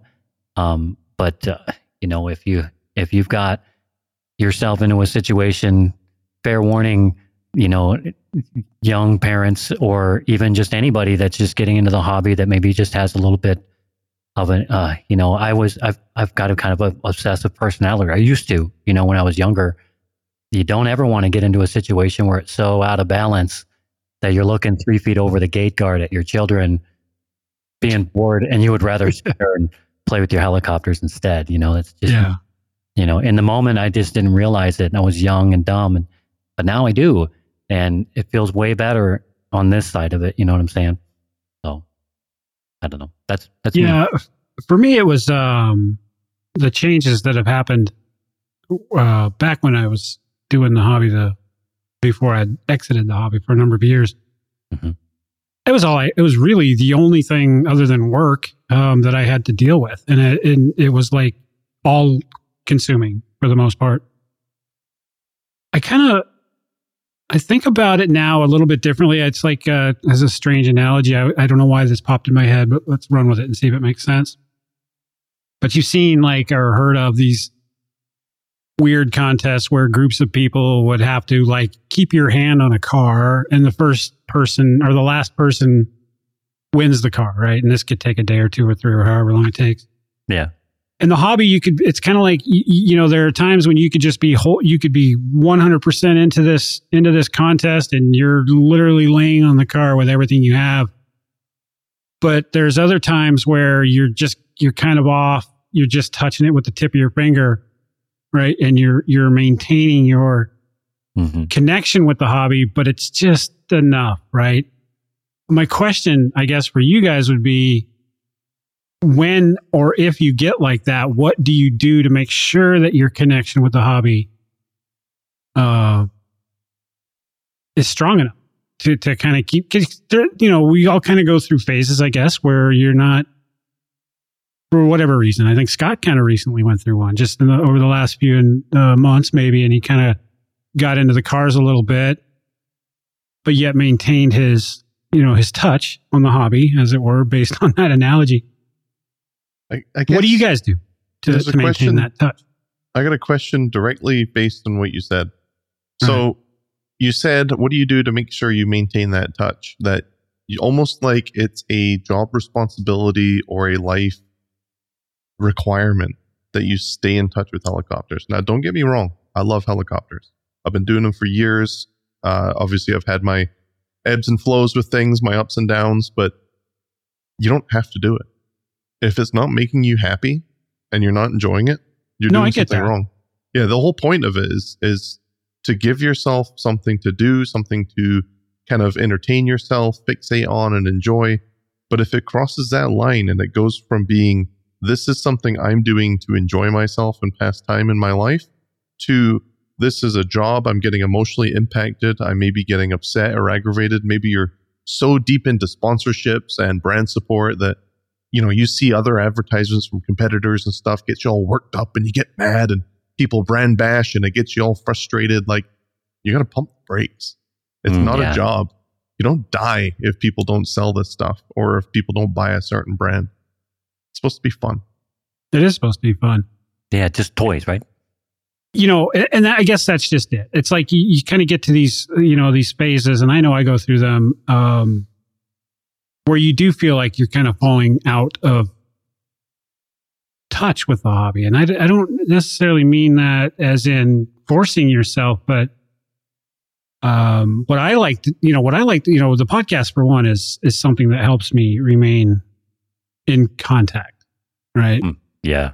Um, especially going through what I've gone through in the last several months. It's um, and kind of working my way out of that, but you know, I I think what I'm trying to say is I I, I kind of wonder, and I don't know if this is true or not, but I kind of think that sometimes people are a little too hard on themselves, right? So they, uh, you know, they've invested or they've spent money on, you know, and some of us, you can spend a lot of money on RC helicopters, no question, right?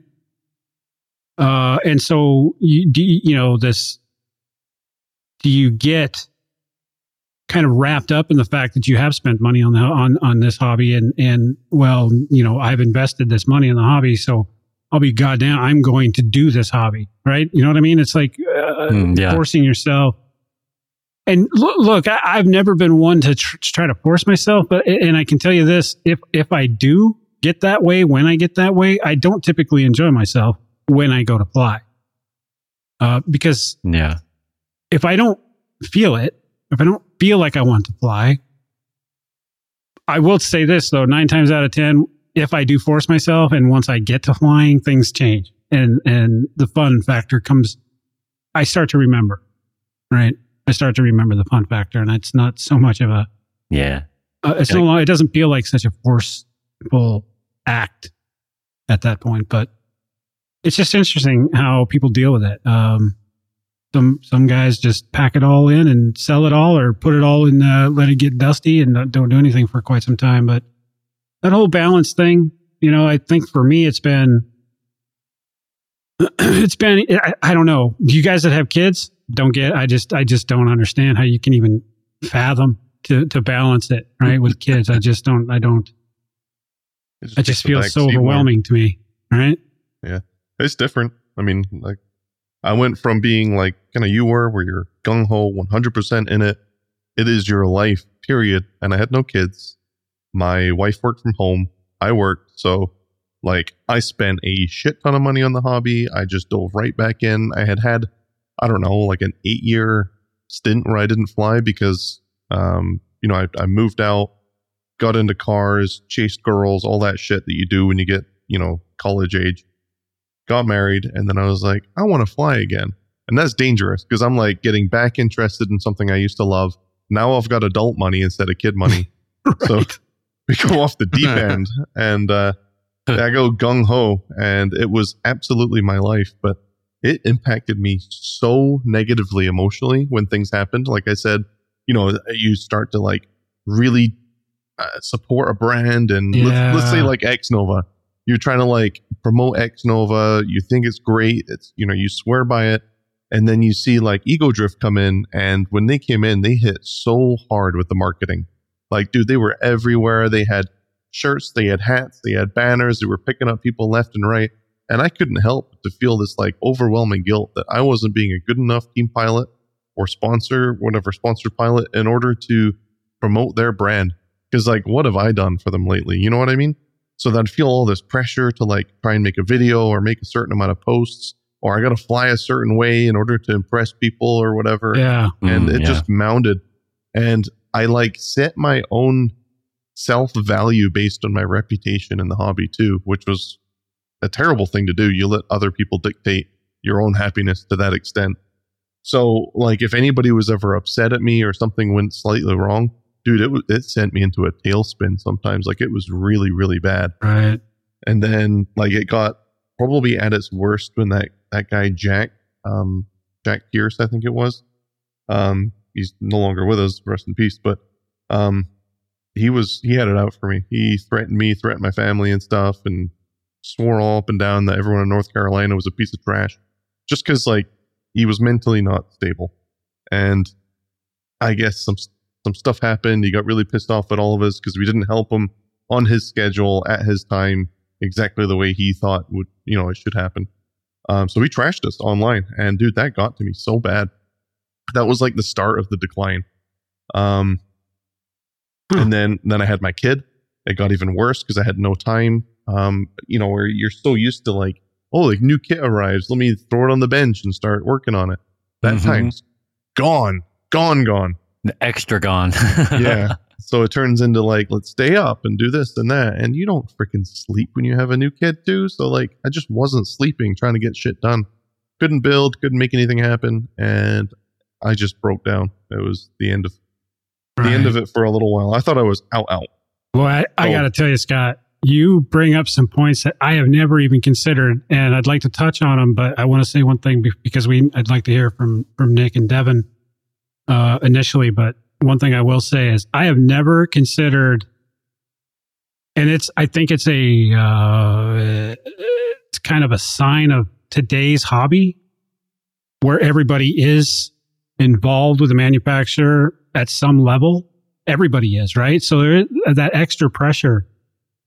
I don't think it was that way years ago, right? Because not everybody was. Everybody was just a ho- just a regular hobbyist, right? Back back ten years ago or whatever.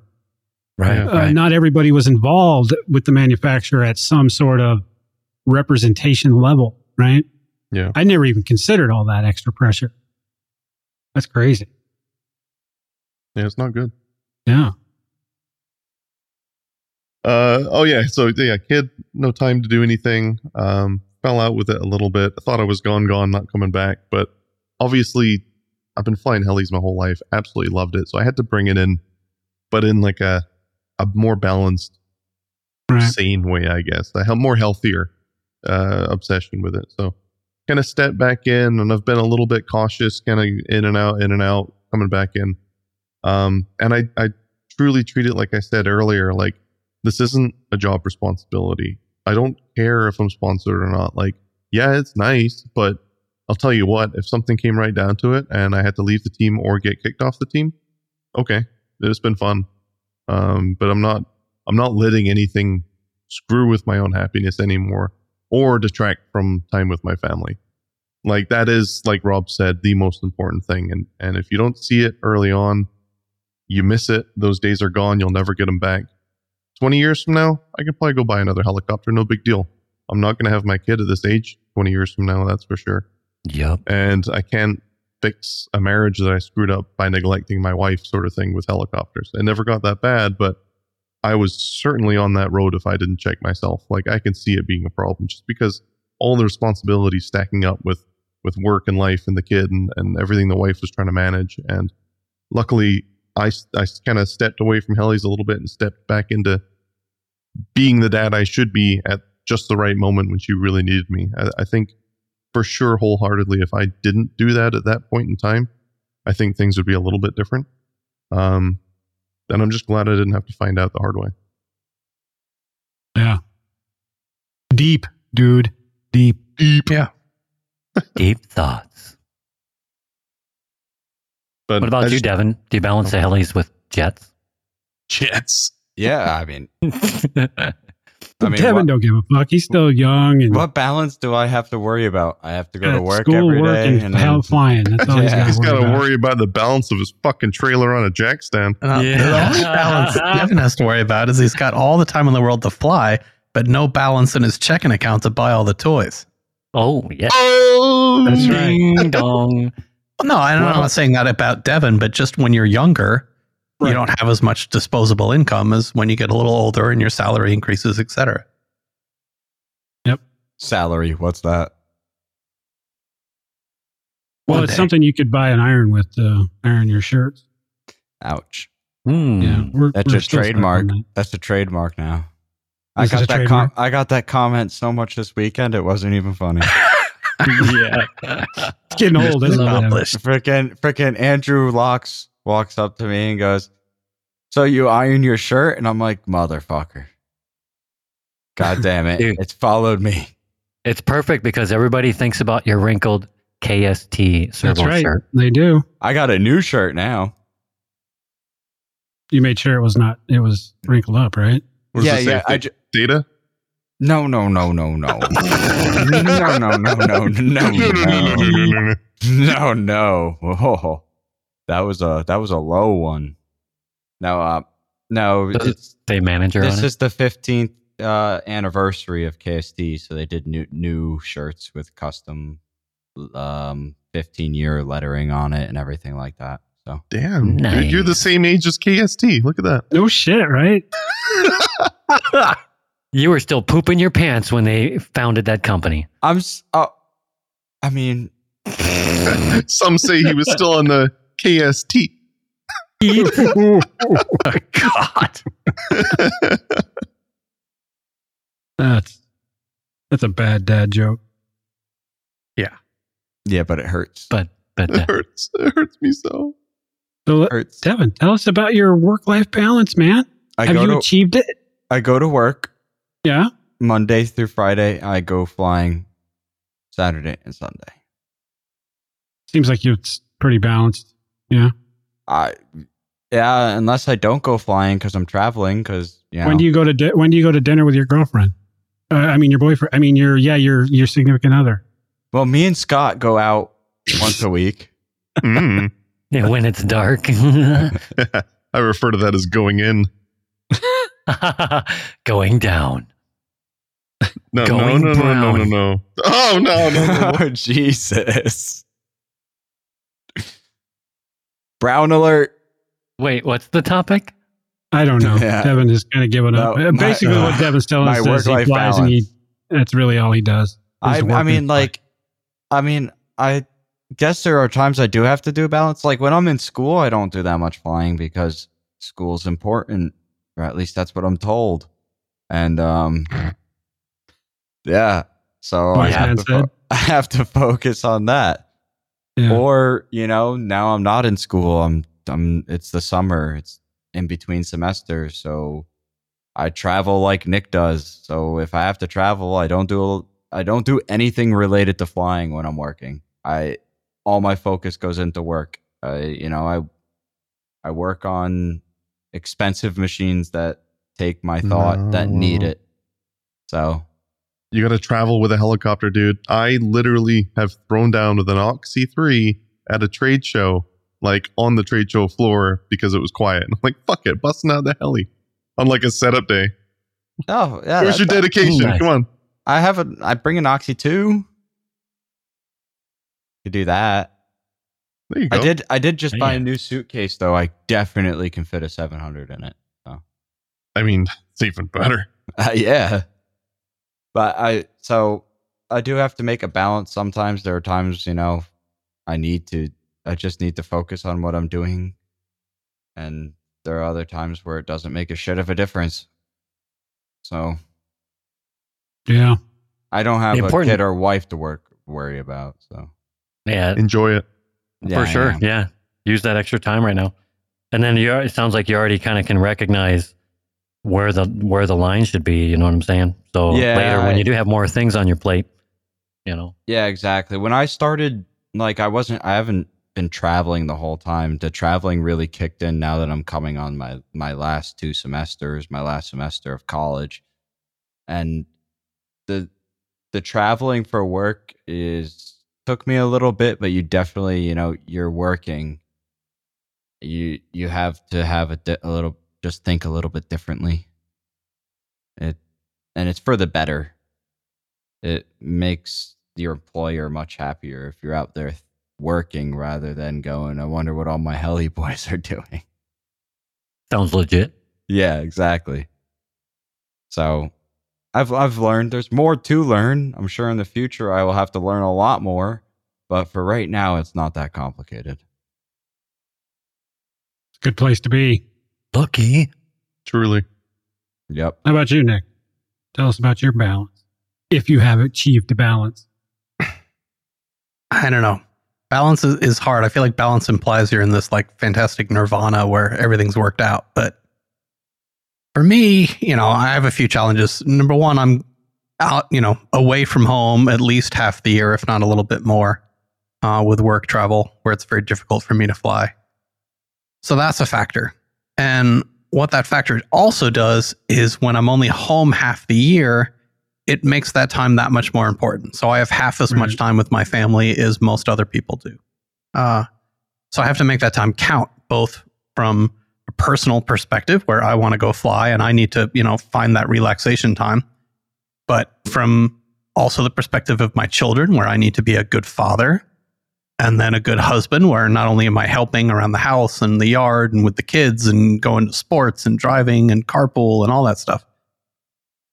but I just need to get done what everybody else gets done in a year and half the time. So I feel like what's been successful for me, and when I say successful, I mean it keeps everybody happy, including me, but not necessarily, it doesn't get me to where I want to be in the hobby. Like I, I know that my flying time is limited more than a lot of other folks. So I will never be the pilot that some people are unless something changes in life. Like I just can't get the number of flight hours in that is required, but I can enjoy the heck out of the hobby. Uh, so to me, my hobby time is always a calculation, right? It's it's about how can I find time for the hobby that doesn't impact my children or my wife or the household. So what that means in practice is that you know, I work from home when I am home, so I try and fly during the day when I can. Uh, often that means trying to find somewhere close to fly and going at lunch and just getting you know three batteries in or something. Um, because that's real low impact, right? The kids are at school. My wife works from home. She's in meetings. I leave for a few hours, or I mean, a couple hours, and then I still have time to come back and get chores done around the house and do all the afternoon kids' sports activities and carpool stuff and dinner. Uh, and, you know, so do I fly a lot on weekends? You know, there are tons of weekends when I'm home and I'm watching all the messages go in the Atlanta Heli chat about everyone having a ball out at Hilltop or wherever and I just sigh because there's a soccer tournament and my daughter's got a birthday party to go to and my wife's got some appointments because I'm home and she can then take off to go get, you know, nails done or go have dinner with her girlfriends or whatever. Um, but that's just my reality. I know that I'm going to fly midweek more than I'm going to fly on the weekend. Uh, so I've found friends in Atlanta, you know, that have non-traditional schedules as well either because they're retired or because they're an airline pilot or whatever, uh, where we get to fly together uh, on a Wednesday. So I try and make these moments of fellowship where I can get, you know, three, four club members together happen during the week on a schedule that doesn't impact my family. So for me, all these decisions are made about like, how do I lessen the impact of the hobby on my family? Because, like Scott mentioned, if I don't and it does start to impact my family, it will negatively impact both my relationship with my children and with my wife, of course. So, and then what that also means is that I don't build helicopters during the day. Like my heli building time starts at nine o'clock at night. So the kids go to bed at eight thirty. They're usually asleep by nine, and then I go out to the workshop. And after years of working crazy long hours, I know if I get six hours sleep, I'm good. So I get from 9 to 11 p.m. midnight at worst case scenario uh, to build. So I get two to three hours a night to build if I have the energy, if I don't want to go to sleep. So I keep all my building to the middle of the night so it doesn't impact anybody. Uh, I get all my chores done during the day. You know, I work out all these compromises to, to try and keep that balance. And do I get to fly as much as I want to? No. Uh, but, you know, my wife is also great about you know we offer trades right like marriage is is is about compromises and trades and and what that means is if my wife wants to go on a week long trip with her girlfriend somewhere, I fully support that because I know it means when I want to go to a fun fly for four days, she'll support that in return. And we both do that for each other on a regular basis. And what's most important, and this is no secret to anybody uh, in all these things, is communication. You know, I've made it clear to my wife that the hobby is important to me and she knows firsthand just from being around me that it's also beneficial to me. It's beneficial to my mental health more than anything else. Uh, yeah yeah. it's it's a release for me right? Like i feel better and i can block the world's problems and work stress and everything else out when i go fly. So she knows it's good for me too. So you know it's all about compromise. It's about communication. It's about trading. It's about not spending too much. I mean part of this balance is you know being honest with your your spouse about budgets or you know finding a way to make the budget also not have an impact on your family right you shouldn't be spending your grocery money on helicopters for example uh, so you need to be honest with yourself about what a reasonable budget is and that's part of the balance too honestly So, you know, I know a lot of folks message us about this topic looking for some sort of magic solution to balance. You know, how do I get more time? How do I find more time? I don't know, you know, like Dan said, you know, almost jokingly that, you know, we don't really have an answer, but the truth is, is that there is no universal answer. Uh, you have to do what's best for you, your family, and your situation. Uh, and we all find ways to do that differently. My only suggestion are just, you know, try some of the things that have worked for us, which is just how can I lessen the impact of the hobby on my family? And how can I offer important things to other members of my family so they'll understand when I want to take the time to fly? Like, how can I make my kids feel special by spending time with them? My wife feel special, you know, by giving her time to spend away from the family, uh, such that I get that time back in return. Um, there was one other thing I was going to say. I was trying to remember. Oh, and then earlier this year, I had a time. Sometimes this balance gets off, right?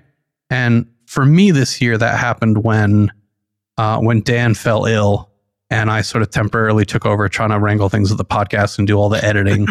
and people nag me and have given me a lot of shit about the Nitro build. But the honest truth is that the reason I haven't started the Nitro build is because those hours that I would have spent building it late at night were spent editing the podcast.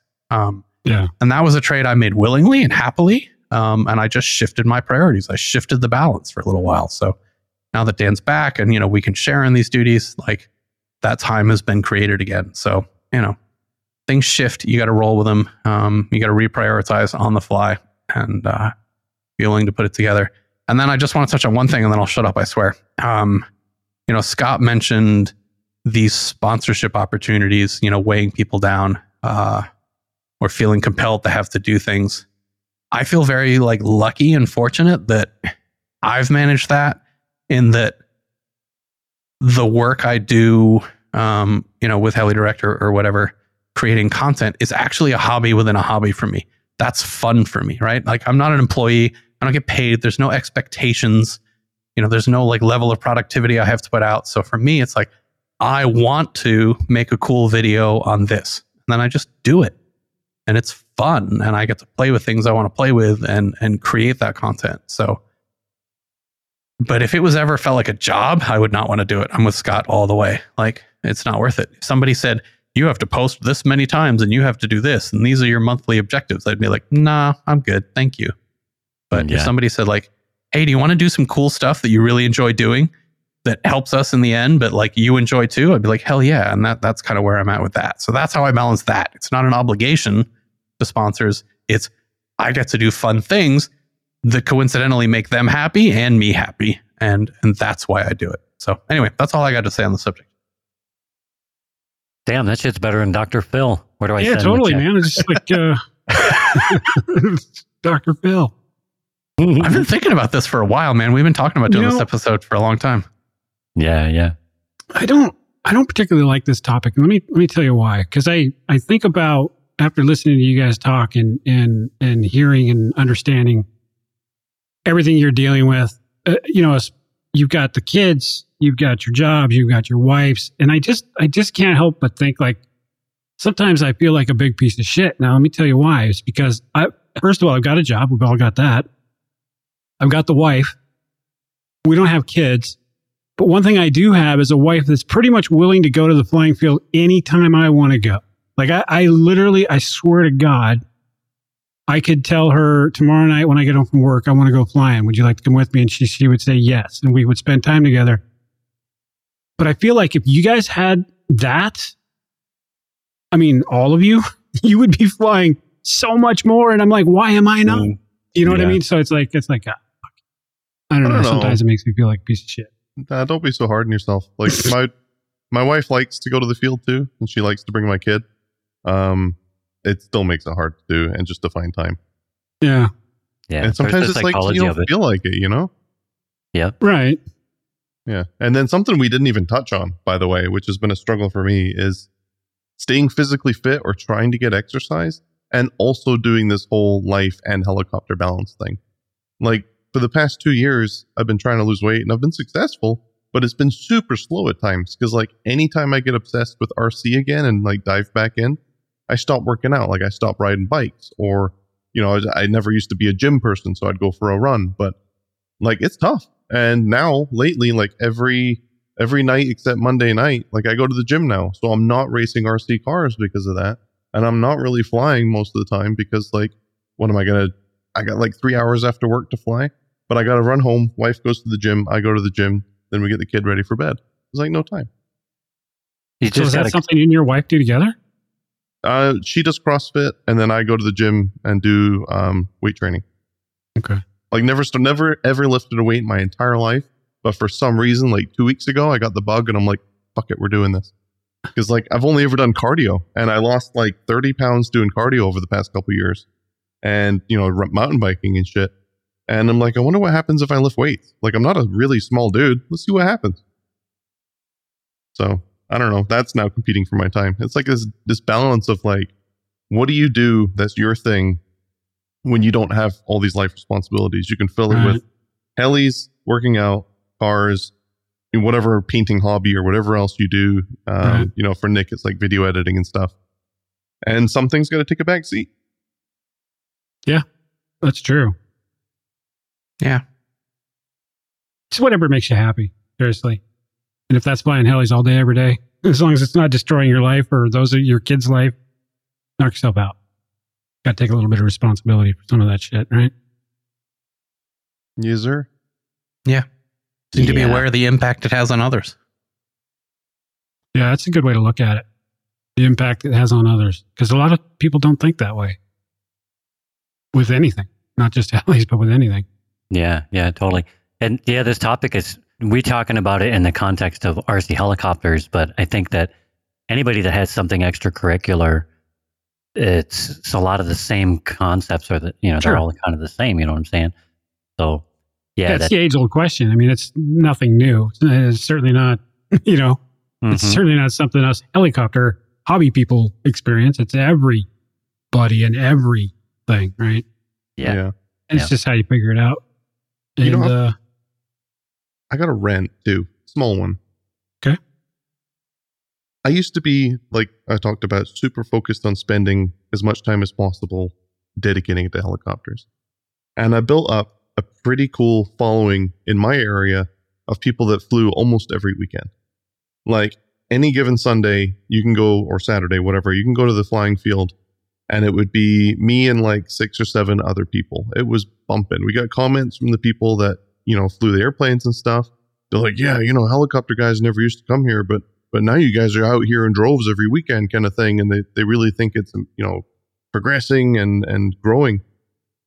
And it sucks because i put the pressure on myself to like try and keep that alive. And sure as shit dude when i when i quit the hobby uh you know i say quit the hobby i'm back obviously but when i went through some shit about a year and a half ago and i stopped flying this place is a ghost town. I'm not saying like you know it was my doing and i am the only reason people flew which isn't true but i do believe that i was a pretty large source of the hype in the area Right. for excitement and you know come on let's go random up you know the, getting people motivated to come out and, and show up but i'm not kidding. Nobody around here flies anymore. Like there's like seven or eight people that we used to fly with all the time and they're just gone disappeared. Um there's like maybe four or five maybe four people in statesville that still fly um and up in the uh, winston area. Down at the charlotte field i don't think anybody honestly maybe one or two guys like randomly that i don't know but in the core group we had going none of them it's really sad. You scared them all away. no i don't know. I guess it's just it's really frustrating that i put that much pressure and I, I guess i felt the weight of trying to keep it alive keep rc helis alive thing. And i guess it doesn't matter like all it takes is one one slip up one you know life change where one person disappears and then it kind of crumbles and falls and it, it's really frustrating i Well, want I'm to going to give you some advice that you just gave me. yeah Don't be so hard on yourself. thanks I'm going to throw that right back at your face. I just wish it sustained. You know, it's like I, I put Well, all that tough. effort into getting everyone so amped and it's gone. Well, it's, you know, it's, I don't know. I've, I've experienced that in other aspects, but I mean, it's, um, there's generally one person, and I, this is kind of a weird, weird example, but we used to do a huge family reunion every year, right? And, and one key person passed away Mhm. that kind of facilitated it. and it hasn't happened since. I mean, it just never happens. Like, and it used to be huge. Three, 400 people would show up. And then literally the next year, nobody. God, man, that's so sad. And it was one person that was like the glue, like the, that made sure it, it happened. Right. And it's just, that's, I think that's, you know, extreme example, but nonetheless the same yeah. kind of. Anyway. I don't know. Maybe it's maybe it's not anything to do with me too. Maybe it's a lot to do with COVID and things that happened because that's Yeah. kind of around about the same time. Maybe I'll feel better if I just blame it on that. But it couldn't help but to feel like I ruined it. You know, You party Nah. pooper. Yeah, dude. you fuck. Yeah, fuck. use use guys. yeah. I don't know. I'm hoping I'm hoping some of these people come back because I really enjoyed hanging out with a lot of them. They were a large source of my happiness away from home. Obviously, home has a lot of happiness, but God, it was nice looking forward to the weekends hanging out with that core group yeah. of dudes. You know, Yeah. Hanging Well- out with dudes all night. It's pretty cool. mm-hmm. right, Devin? Mm, yeah. Kevin fell, Kevin, Kevin fell asleep. Oh, fuck you, Devin. Oh, damn. Busted. His balance. Sorry, tipped way that over. rant really, you know. Microphone comes off mute. All you hear is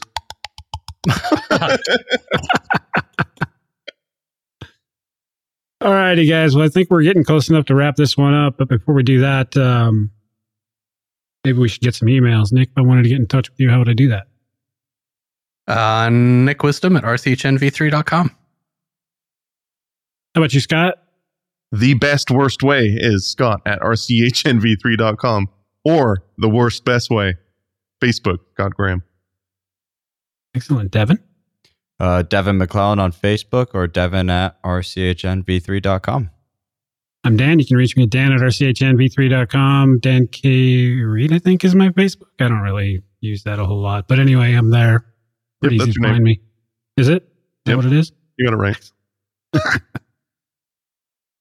And of course, you can check out our webpage, www.rchnv3.com. Promise to get that sorted out. Just, I don't have a good excuse other than I'm a fuck for not sorting those out Yeah. yet. But I'll get all the up, Fuck. all the up, all of the episodes updated there. I promise. At some point in the next several years, That's what I was thinking. I'll get that done. And last but not least, Rob, how would I get in touch with you if I needed to? Denial then. So, uh, if you want to reach me, uh, you're going to have to do something nice for Scott. And in return, he'll give me the message. So, what you have to do is procure yourself a Guile suit and a Nordic track. Um, and then take the Nordic track to wherever he flies and slither out to the flight line. And when he's not looking, hook the Nordic track up to his um, Bank 3 so that he's not able to fly 3D unless he skis on the Nordic track at the same time. This way, he'll get exercise and be able to fly his helicopters simultaneously. He'll be thankful. And while he's doing that, just whisper your question into his ear um, while you're holding his side so he feels better about the whole situation. Uh, and then he'll remember that uh, distinctly and tell me what the question is, and I'll answer it. Um, but if you aren't sure what a guile suit is, or if it's Gilly, um, and you don't want to Google that, or you don't know what a Nordic track is, um, then you could just email me at rob at rchnv3.com. Hit me up on uh, Facebook at NextGenRCFB, Instagram at NextGenRC, or uh, YouTube.com slash NextGenRCU. Yeah, I'm going to go with the ladder route. Hmm. You're going to go on a This seems ladder. easier. Yeah. I, I'd, I'll only do it if I get to caress Scott as well. Oh, Go ahead. Softly. You're camouflaged like the bushes. He won't even know it's you, man. Oh, damn. Nice. Which bush? Like a, the big one, the puffy, You know, you know the stinky one. All right, guys. This has been episode 40, I guess, right? I'm sure hope you enjoyed listening to this one as much as we've enjoyed making it. Have a good week. See you next time. the time. See ya. See you Goodbye. next. All the hell we fly. Right I was gonna say we, but I hell didn't. fly. Didn't feel like upside me, down. so. The hell Ah. we fly. Forwards and backwards onto the ground. The hellies fly. Right side up. The hellies fly. Upside down. The hellies fly. Forwards and backward, Then they go into the ground. What the fuck was that ending?